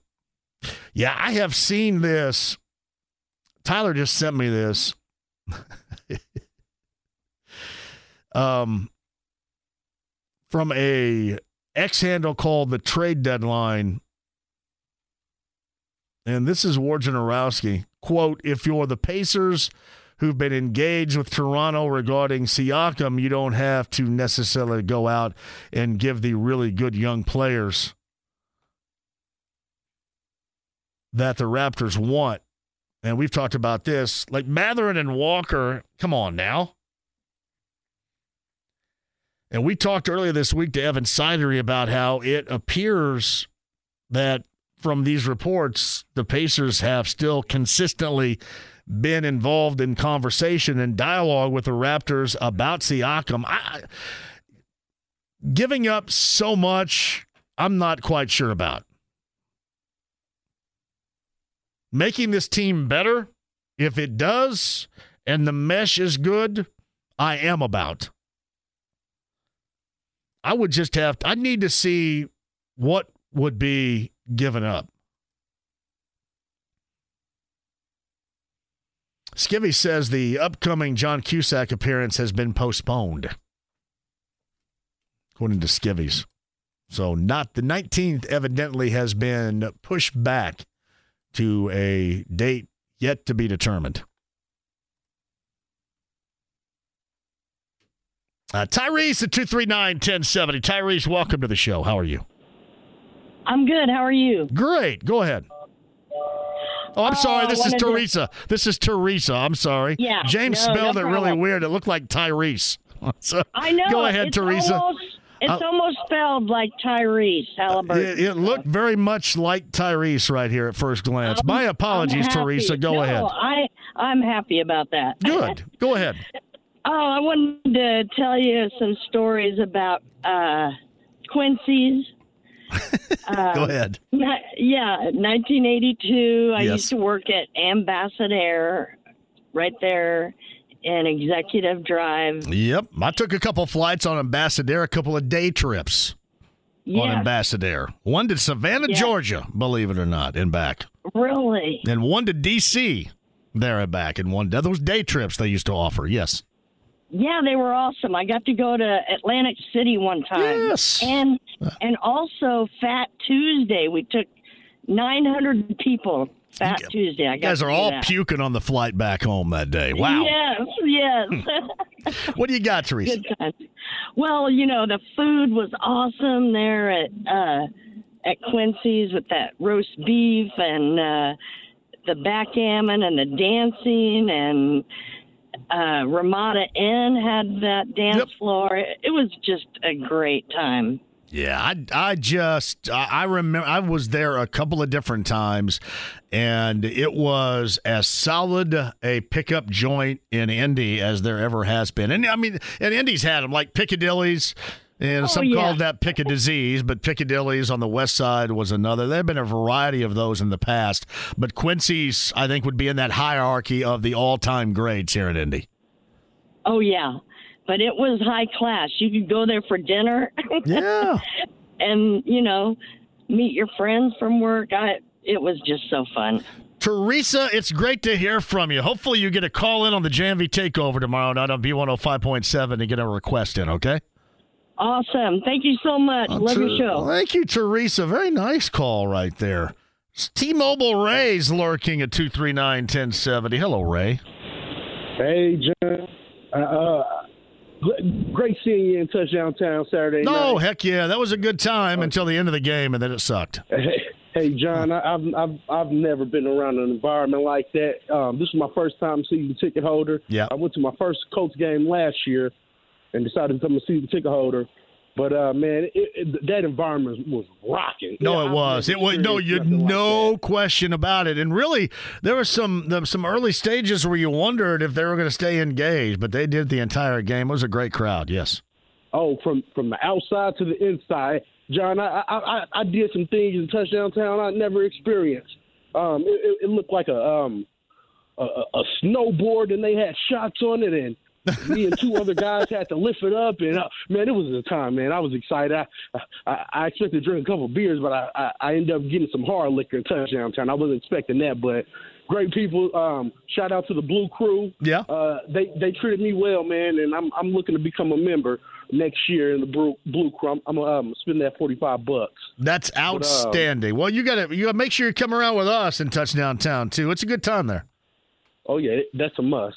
But I, I wanted to come and uh, share share my story about Jerry. Um, I'm I'm a 28 year old male, and I met Jerry um, over there at the living room lounge over there. Um, I think what, what is that off P- Pennsylvania? Oh, St. J- St. Joe's, Uh, St. Joe's and Penn, something like that. Yes, I believe. Yeah. Yes, it's Yep. over there by a gas station. I know that much. I know. Yeah, well, it's right. It's right over there by by uh, where where TLC used to be. You know, now it's here with us, but that's where TLC was, right there, right over that area. Yes. And I, I met Jerry there, and you know, I, I knew Jerry from being in the car with my grandfather and listening to the uh the, his um I, I forgot what it's called the um, um Quiet Storm? the storm. Quiet storm yeah. Yeah and I met Jerry uh, you know it was me and a couple ladies there. I, I didn't they met him and he, he put on his radio voice and you know we had we had drinks and it was a good time man. It was a good time meeting him and you know it, it made me realize that the guy behind the radio never looks how you think he's gonna look. There's no doubt. There's no doubt. but yeah, great, great man. Um, condolences out to his family. Um, but yeah, um, and and just lastly, I want to say this too. Get off of Ballard. Get off of him, man. You want me to get off of Ballard? Oh yeah, get off of Does him. it, has it sounded like recently I was on him? Yeah, we, we- we're all being a little overly critical. Like you said, he said a good point. He's never had a quarterback on a rookie deal. This is the year to get um get a little aggressive, free agency, the draft, maybe trade up, you know, do those types of things. But I was I was on him last year like crazy though. There's no doubt last year. I just I kind of look I look at what it is right now. I mean, he's going to have t- at least two more years to get this thing right. So it doesn't do me much good to sit here and shake my fist every day about it because Jim Irsay believes in him and did last year, and uh, that's the direction it's going to go, whether I say anything or not. But last year I was. There was no doubt. But but I think it, it, it's he's at a critical point now. He has what what Coach Venturi says is an ambient player at quarterback. Um, so I, I think that gives you the ability to take more swings at the fence, so to speak, instead of trying to hit those singles with, with certain players. Well, you know, from from safe. your lips to his ears. How about that? I would Oh, yeah. love, I'd love because it is essential with his offense, and I love Michael Pittman Jr. and hope that he remains here. But you have to get more higher level, definable players. You have to get the most help around this quarterback as you possibly can. So I, I would just guess that that works counter to his original thought and how you build a team. So I'm assuming after seven years, maybe he's adjusted that thought a little bit and uh, understands his situation and will move, hopefully, this offseason accordingly. We'll see. And, and let me leave you with this, John. Yes. Um, this is the time where I know we're all in angst about Saturday night and how it ended, but this is the perfect. And I don't want to have because I kind of feel like a loser for saying it, but this is the this was the perfect season. You're seeing a rookie quarterback. You, you, you see promise out of him. Your team succeeded in some ways, and then still you got the 15th overall pick, and you got some ability to make some moves within that. So I, I would say this season was was a, a success to me. No, hey, hey, Ray, thank you for the call, man. Have a great weekend. I I didn't suggest that it wasn't successful in terms of what we thought it was going to be. The problem that I had is that the way that they went out was very familiar, even if a lot of what is surrounding you here now is new and different. And especially that that feeling of nobody picking you to do too much and then you blow past those expectations and everybody feels great and clearly those expectations changed over the course of December only to find yourself back here. Now granted, I'm not suggesting that they're back to square one by any stretch. I just tell you that you can have it both ways. You can say, "Hey, you know what? That was a better season than I thought." And I can tell you that the season ender sucked. You know why? Because Chris Ballard said the same thing at the beginning of his presser yesterday. So, with everybody that that thought that I was too harsh and too hard in a season in which I selected them under 7 wins and they blew past that, if you really want to solidify what I had to say, just listen to what Ballard had to say yesterday. It is essentially the same thing That's exactly how those players feel. And that was the point I was trying to get across over the weekend, especially on Sunday, man, when everybody was climbing up my rear end about this and about that, and you're too hard. And if the dog lover's mom was all up my rear end about that too. doom and gloom. It's not doom and gloom, it's just what happened. I can't change history. Ballard, that team, that organization felt the same damn way. I'm going to get one more squeezed in here. I got a minute here. Chris Denari from Atlanta, bottom of the hour. Uh, Eric, line three, thank you for the call. How are you? I'm doing great. How are you doing, John? Outstanding. So you uh, impeccable timing. Uh, talking to some guys at work about the same topic, topic which you're talking about Yeah. right now about the about the uh, Pacers and the trade. I agree 100. percent You know, if you're going to make a move, who do we have that's tradable and that somebody would actually want? You know, you're not you're not getting rid of Walker. You're not getting rid of No, Maverick. and, and see, I can't imagine where there's a scenario where Toronto would would move Siakam without one of those two names, and probably find out. That's why I've I've suggested that the Pacers won't do anything because I think Toronto's going to find a better suited deal for them someplace else. However, you know, what I'm saying right now has been made to look counter because you have people talking about the trade deadline from Wojnarowski and the ESPN crew uh, in terms of the Pacers still being directly involved in those trade conversations. I, I just I don't see a way where Toronto would want to do that without getting one of those two names, and then I don't want the Pacers to move one of those two names. So I can't conceivably the see them doing that. What about the kid out in uh, Golden State, uh, Kamungi, whatever his name is out Oh, there? Jonathan Kuminga. Yeah, yeah. I, I don't know. I haven't really seen the pay are the Pacers directly involved in that. I haven't really seen any reports where they are. I've read a couple of things, but I really didn't cite my sources, so it's hard to. Well, you know, and he's going to be available because he's been disappointed to Steve Kerr, and now Steve Kerr, Mhm. because of his playing time, is disappointing to him. And it appears outside of Steph Curry that there's going to be a complete reboot now in Golden State. I, I, um, I, I don't know. I couldn't tell you what they might. It seems like that they would want. You know, he's a young talent. Still young, unproven talent. I would have to think the Pacers would want something that is more proven, than that, if that makes sense. So, yeah. Makes perfect sense. Absolutely. I'm on the same boat. If they don't make a move, I would be okay with it too because right now you, you definitely don't want to give up those young guys that you've got. And, you know, they can always make some noise next year too. Eric, great to hear from you. Have a great weekend. You too. Thank you. Hey, do not go anywhere if you're on hold. I, hey, Fulton, I see you up there too. I got to get Fulton on board here. We also keep in mind I got Denari on the other side, but plenty of time after that because we have anything goes. Have you done the math work? How long do we have after six? We'll be going until about 622. Holy, you- that's 22 minutes of conversation time right there.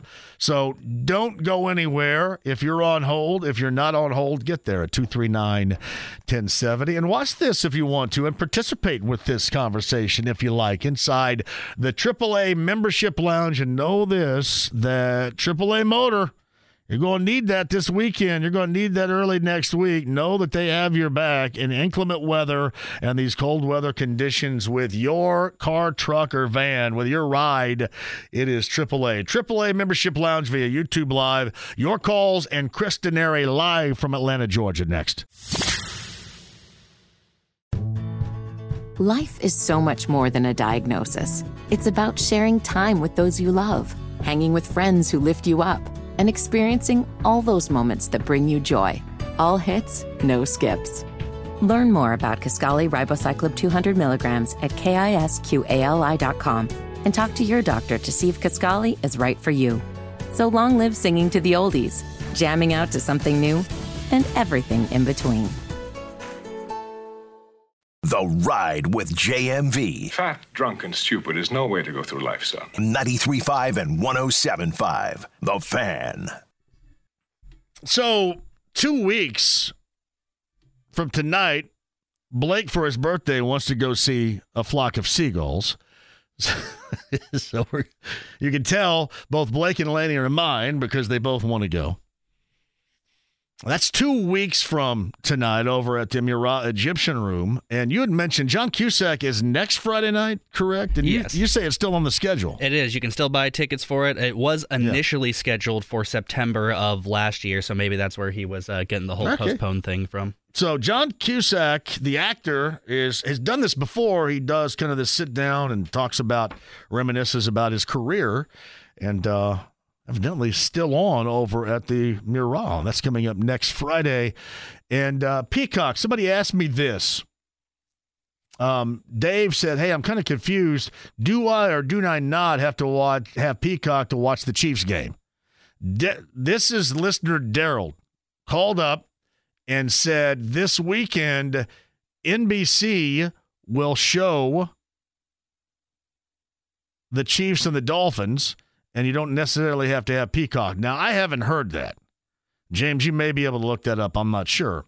Now, NBC here locally with DirecTV is not being shown.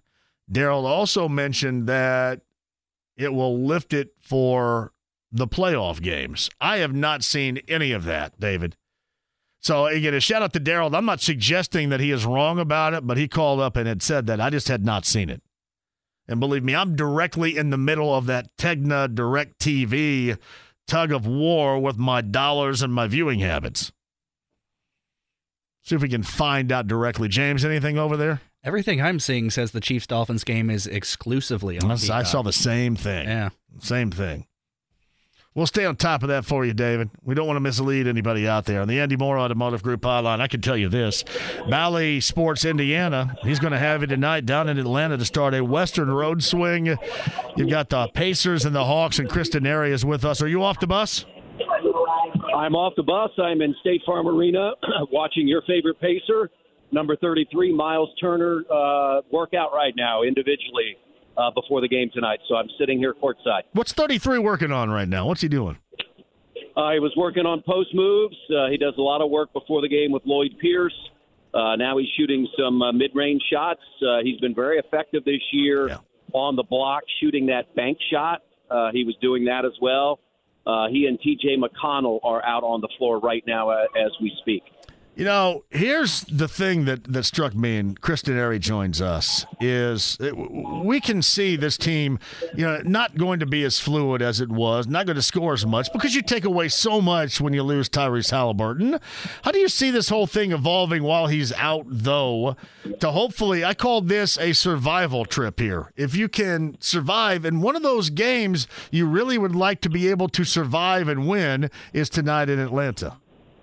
Yeah, no question. I mean, this this uh, will be a tough game just from the standpoint that you've beaten them twice. You scored 150 points twice against the Hawks, 157 down here in November, and then a week ago 150 at Gainbridge Fieldhouse. So you, you'd have to believe that you know they're they're gonna they're gonna have something to say. But you you know this team, you know, four times this year's played without Tyrese. They're two and two.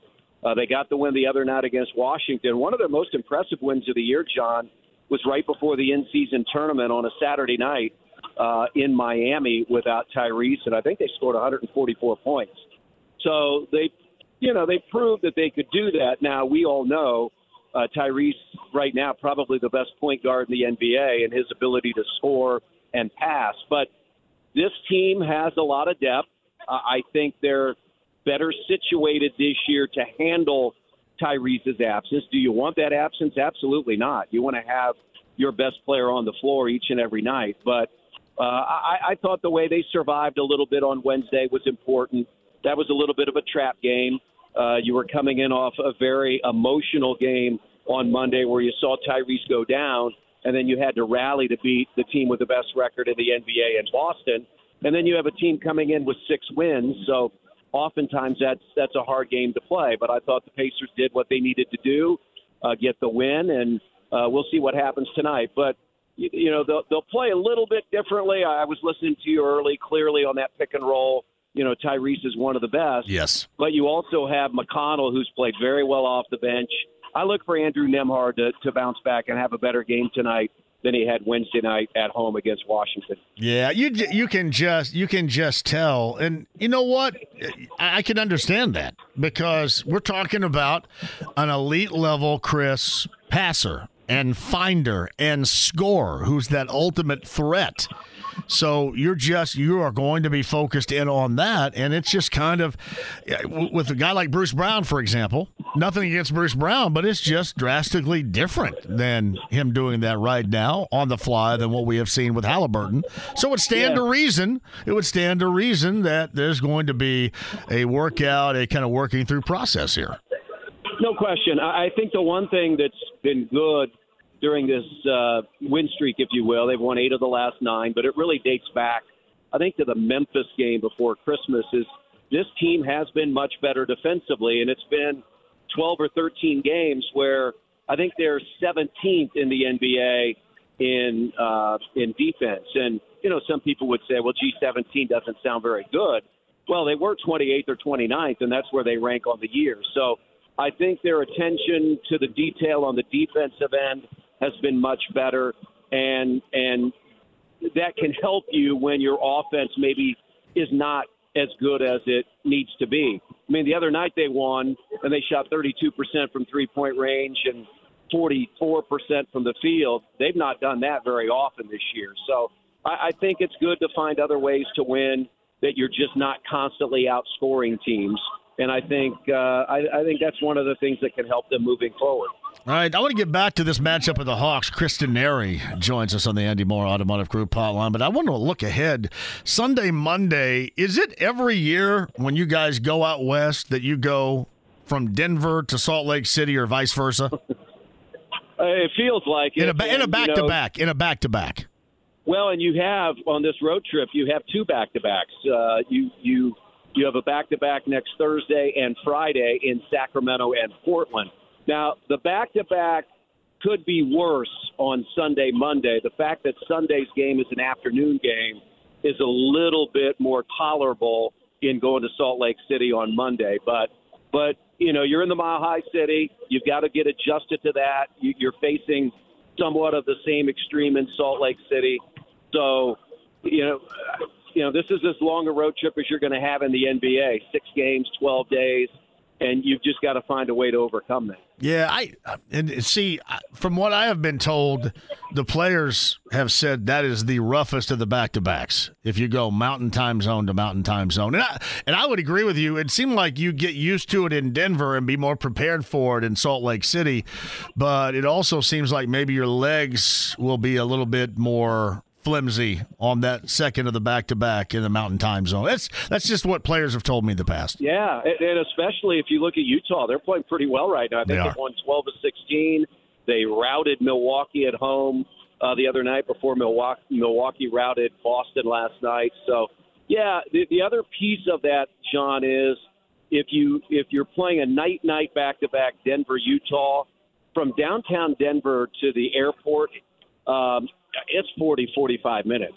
So you know if if- if you if you're playing one of those night games, you've got a 45 minute ride to the airport before you ever get on the flight, and you're looking at three 3:30 in the morning in getting in for the back to back. I mean, the good news is, like I said, Sunday is an afternoon game, so that mitigates that a little bit.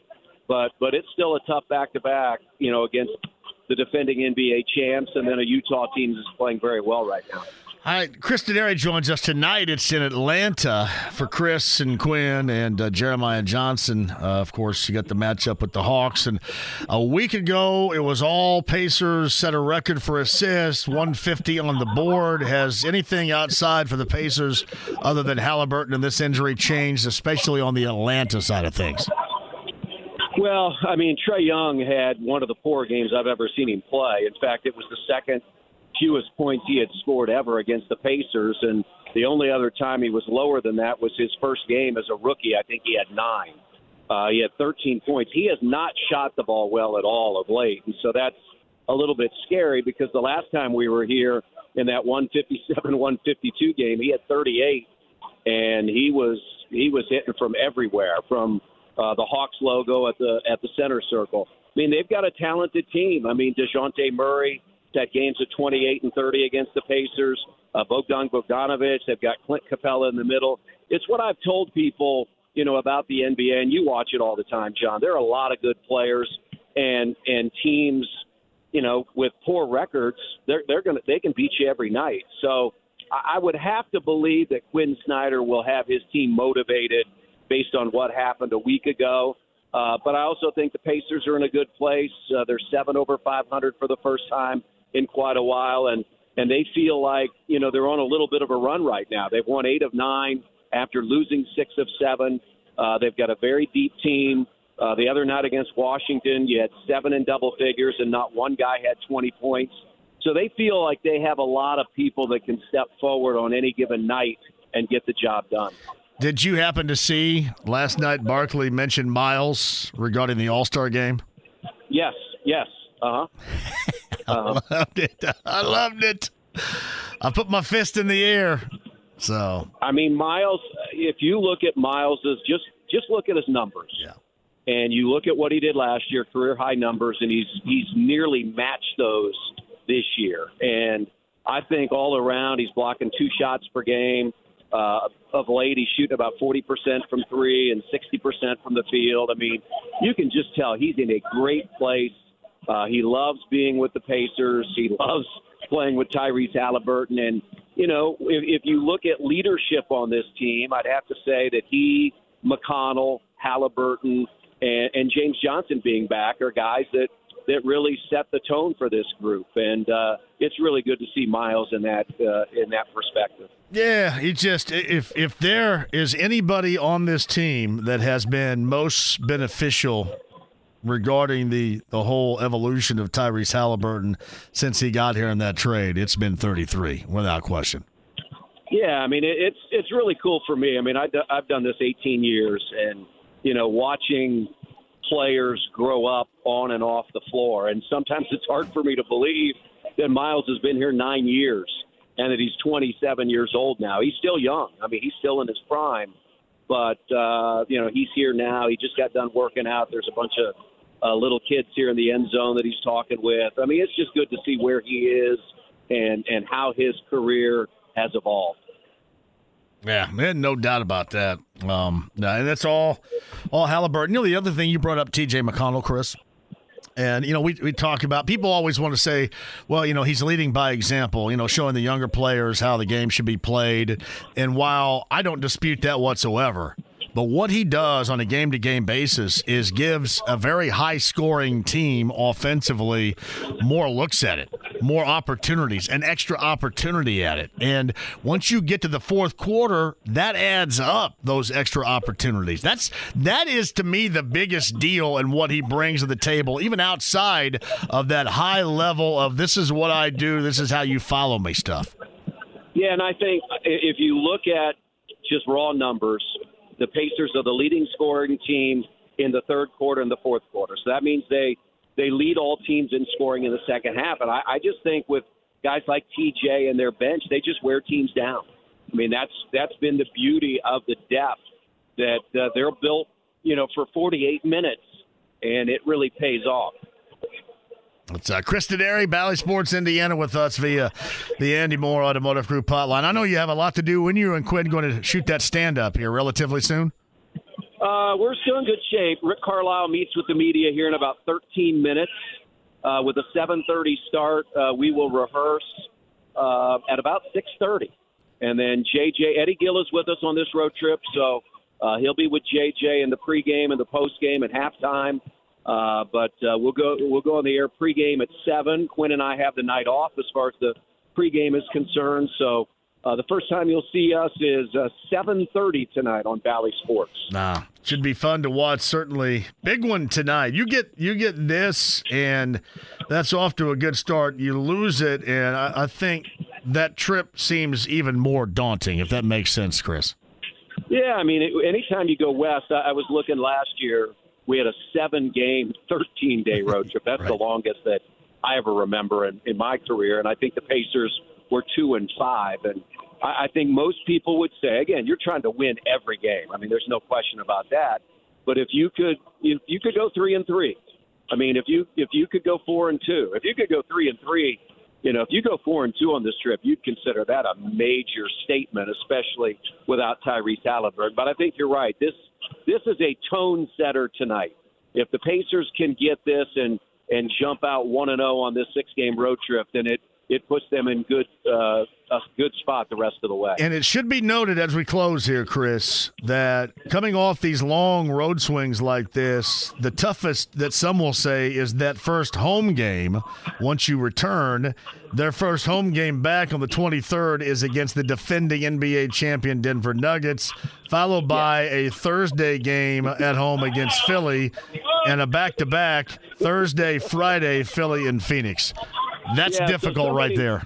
Yeah, so somebody tell me about that schedule and, and tell me about the NBA. I mean, Yeah. there are no there are no nights off. I mean, yeah, you're right. You come home and play three of the best teams Yeah. in the NBA. Now, granted, Phoenix is struggling right now a little bit record wise, but they pounded the Lakers last night in LA. Yeah, you come home and that's what you have in in, in front of you after you play six straight on the road. We also saw Halliburton shooting a little bit earlier today yeah, too, so that, was, good. a great sign. Uh, You know, when we were at the shoot around today to see him out there with his teammates, and and then to do that after practice, uh, that that was great to see.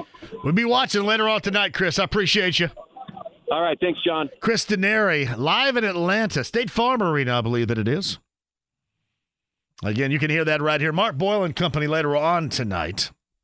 And that is the start of a road trip down in Atlanta. Pacers and the Hawks tonight, too. John Cusack, by the way, you did look this up officially, and Live Nation actually called in here, right? Yes, they did. Who I got- called from Live Nation? I got a call from Doug from Live Nation. Shout out to Doug from Live Nation for making sure we don't screw stuff up. And what did Doug say? He said that John Cusack is actually overseas filming, so it is postponed to a TBD right now. It is not a TBD. not a listed date. Cusack is coming. It is a good time, though, to listen to those stories. And uh, when he was on with me, we got that one regarding the uh, filming of Eight Men Out here back in the late 80s, which was outstanding. Thank you, Doug, for that. Quick break. We'll come back. We got Anything Goes here after 6 o'clock coming straight at you. About 22 minutes of you and me and anything you want to discuss. That's coming up after 6 o'clock. 93.5, 107.5 The Fan. Whether it's audiobooks or all-time greatest hits, long live listening to your favorites. Learn more about Kisqali Ribociclib 200 milligrams at kisqali.com and talk to your doctor to see if Kisqali is right for you. The Ride with JMV. Have you ever killed anyone? Yeah, but they were all bad. 93.5 and 107.5. The Fan. No, I meant to do that. That was wrong right there. Look at that. Come on. yeah, I was going to start something and it just disappeared on me. Yeah, anything? Hey, make sure we officially get back into a segment here, musically speaking. Here, I don't know what I just hit, but it didn't work out at all right there. Thank you for that. Come on now. Uh, anything goes. That would have been very appropriate re-entry for anything goes coming up here after six. Chris Denari from Atlanta, thank you for joining us on the podcast at 1075thefan.com. Let me get Fulton on here. Fulton at 239 1070. Hello. Hello, JMV. How are you? Fulton, I am fantastic, my friend. Thank you for calling. Yeah, I'm on my way to my basketball practice tonight. Well, I'm going to be on until 6:30, so it is likely I will not be there. I apologize. That's, that's okay. I'll let my coach know, and um, I'll talk to him um, after practice to see if You got it, buddy. Got to get some shots up up there sometime, Fulton. Hey, you go out there, get get some work done for us, okay? Yeah, I will. We, we've been having a rough day today, so Well, make it better. We will. You got it, buddy. Thank you. Fulton's going to practice right there. I'm going to go get some shots up with Fulton. All right, want to do some anything goes here? We got Bill, we got Jay. We're going to start right there at 239 1070. Anything goes as follows. We talk about, basically, you know, I'm not going to talk about politics or any garbage like that. But anything goes means we talk basically with whatever you would like to talk about. At 239 1070, the AAA membership lounge is open too if you want to get in there and participate. AAA membership, great for this time of year. With the inclement weather inbound, you make sure that somebody's got your back while you're on the road. That is AAA and AAA memberships lounge via YouTube Live. It's anything goes at 239 1070. You and me for 22 minutes strong. Next. The The Ride with JMV. And the beat goes on. Yeah. And the beat goes on. 93.5 and 107.5. The Fan. All right, here are these hillbillies. Florida Georgia line right here to give us 22 minutes of incredibly outgoing uh, week long content you've been loaded up for. You guys ready? I'm going to start with Yanny here. Yanny on X, JMV 1070, writes this I think Halliburton's hammy was even on the mild side. The mild side. Is that a Motley Crue song? Dun, dun, dun, dun, dun, dun, dun, dun. Mild side. No, wild side. so anything goes, man. I have the opportunity to get the lyrics wrong if I want to.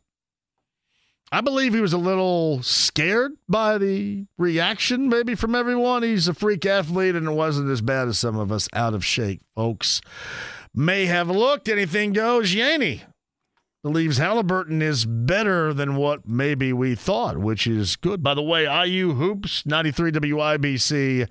That tip is at 6:30. Uh, down in Bloomington, they play Minnesota. Must win that thing up. Must. I'm going to must win. I'm going to must win IU at home tonight. I'm going to must win the Pacers tonight in Atlanta.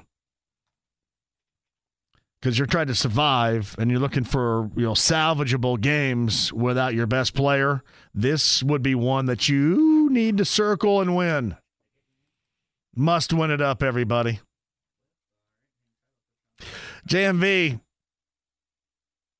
Fulton I've got to know that he asked the coach if you can get your shots up. He's going to, I guarantee you that. All right, let's do some anything goes. Uh, loaded lines for you, starting with Cliff on anything goes at 239 1070. Hello, Cliff. How you doing, John? It's not mild side, it's wild side from Motley Crue, right, Cliff? Uh, yeah, that's what I thought. mm, yeah, yeah, right, right. The mild Yeah, I have a side. I have a philosophical question. For Yes. You. You know, I've been a I've been a fan for a long time of of the Colts. Yep. And the Pacers too. A long time. Um, I'm wondering if I'm a diehard fan or not. I'm trying to decide. So I'd like your opinion or description of what a diehard fan is. Um, so Um, yeah, always, always with your team, no matter what. Being critical of your team, but being the most outgoing in terms of embracing your team.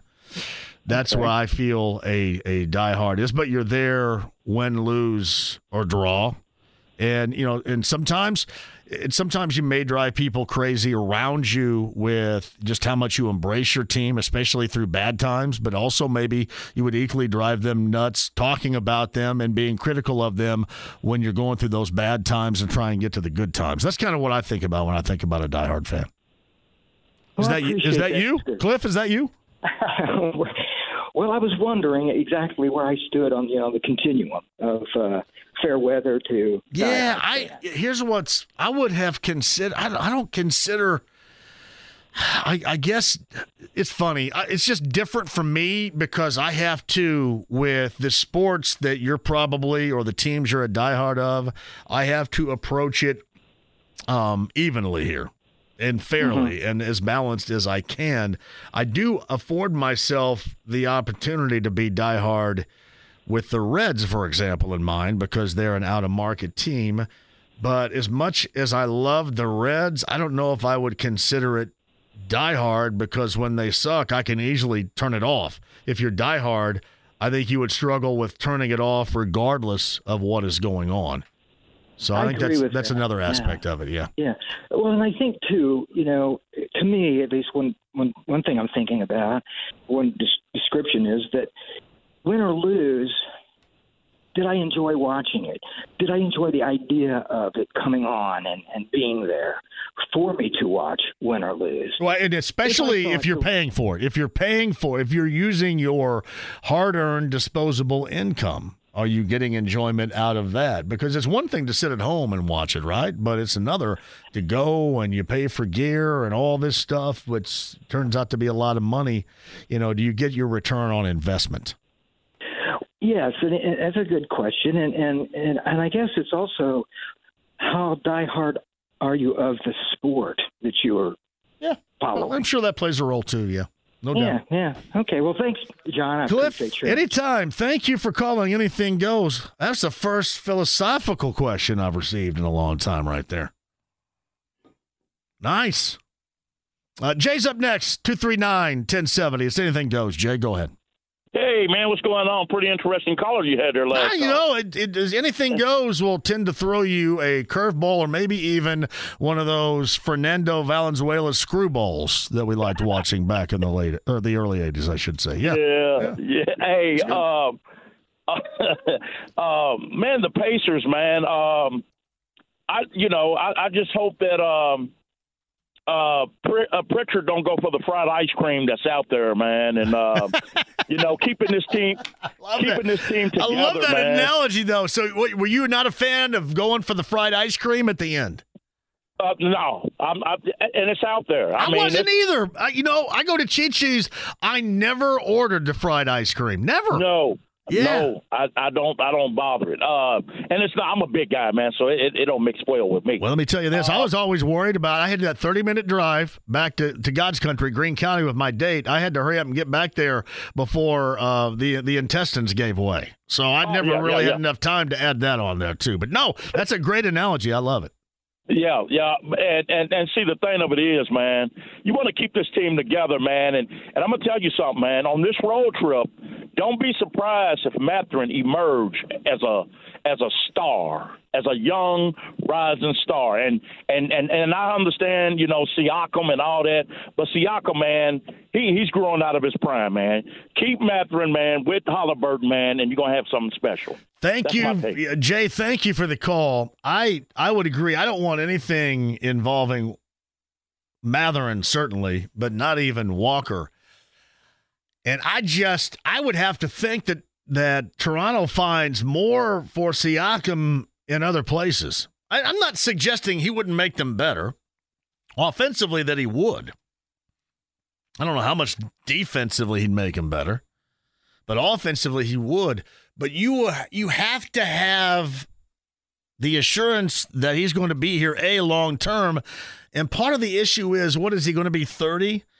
And he doesn't really match up with the timetable of their guys right now. And I know that if he goes out and scores the basketball consistently, you can say uh, to hell with your timetable, JMV. And I understand that.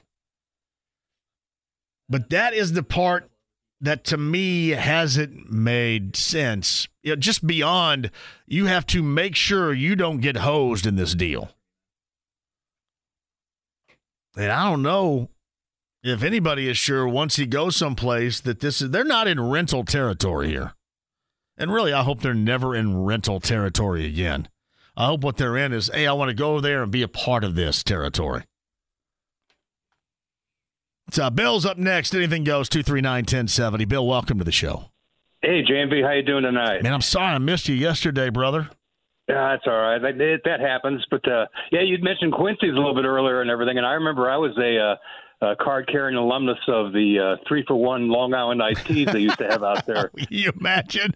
I'm to tell you, there's nothing that that throw you in the bag quicker than a Long Island iced tea from there. And I, I go back to Bloomington in my days at Hooligans. Their Long Island iced teas were also incredible. There's nothing that would get you in the bag quicker than that.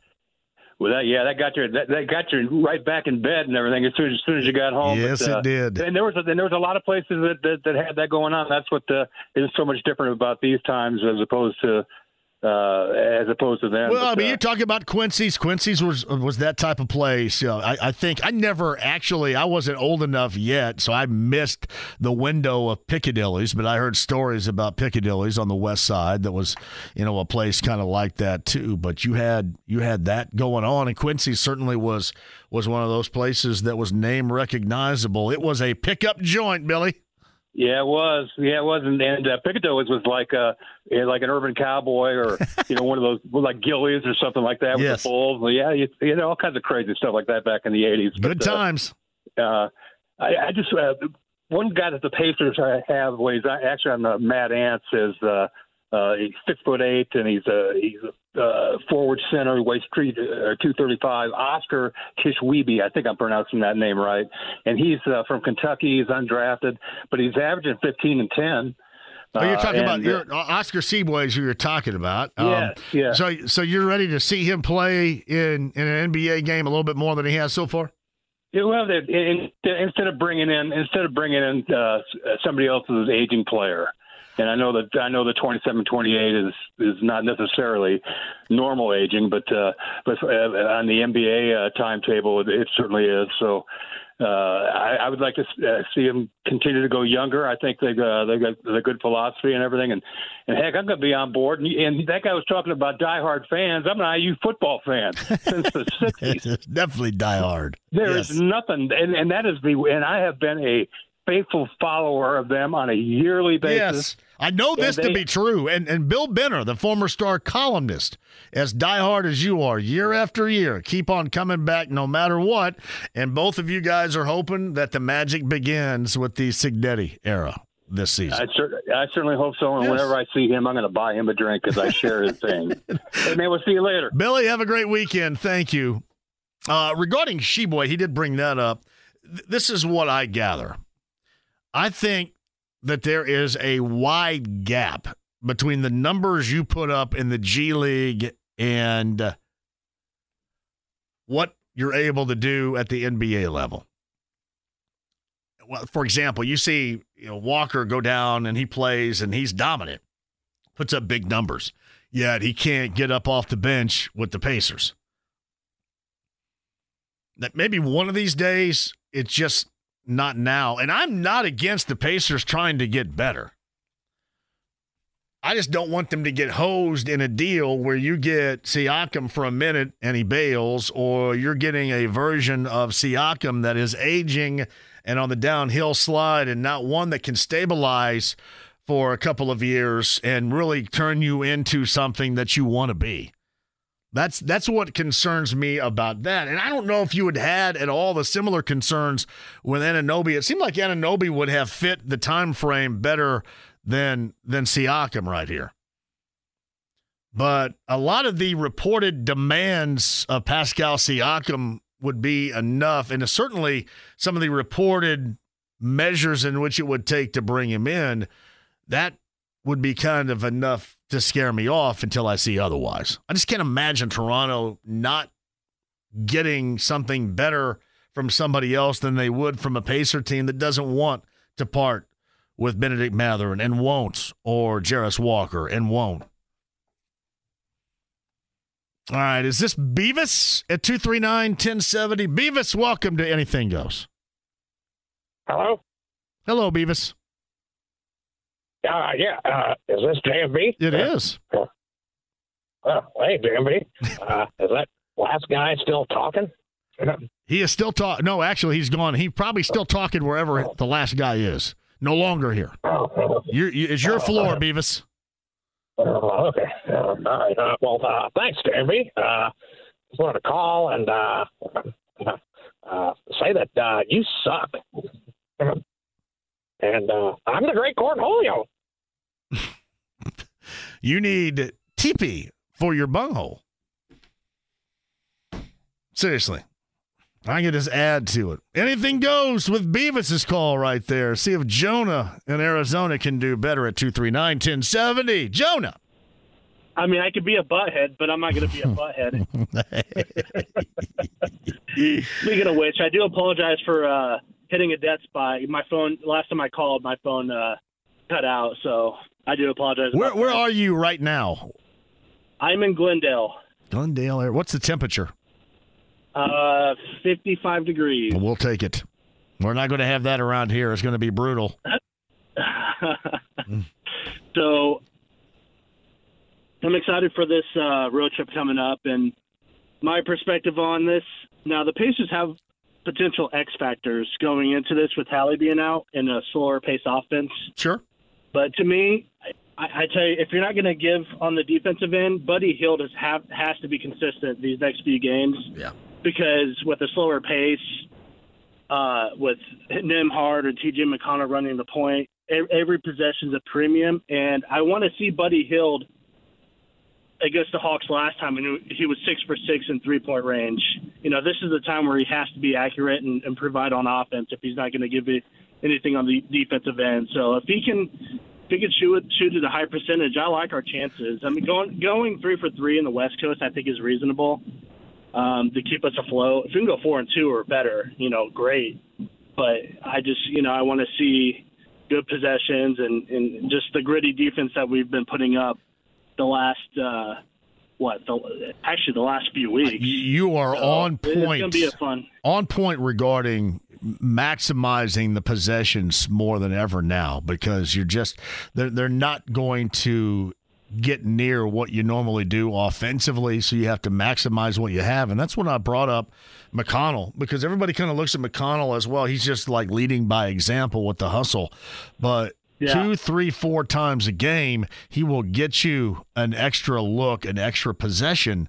And without tyrese halliburton certainly that is incredibly important to give you another shot because you are just not. I mean, you think about just for example, Jonah, too. When Halliburton is not out there, not only do the other guys suffer by that, but then your team suffers because he's your leading scorer. So you, you've got to maximize. That's where I think you're right. You got to maximize these possessions better than ever, beginning later on tonight. And you know, McConnell kind of shows that way with the extra possessions he gets by hustle, and just making sure when you maximize them, be better shot makers. And I would agree with you on on Buddy Hield. That's that's somebody you need to be able to lean on consistently this road trip. And I get Washington's a bad team, but the fact that we scored under 120 points is still one, and give up just over a hundred. Like the Wizards got got like six garbage points at the end of that game. The fact that we basically almost held them under a 100 just tells you a lot. And if he could do that this road trip, then yeah, just good efficiency on the offensive end. That that'll go far for the six game road trip. Jonah, you going to the game in Phoenix when they're out there? I am. I'm excited. Yeah, that'd be good too. I they um My roommate's also from Indiana, so he him and I are going to go.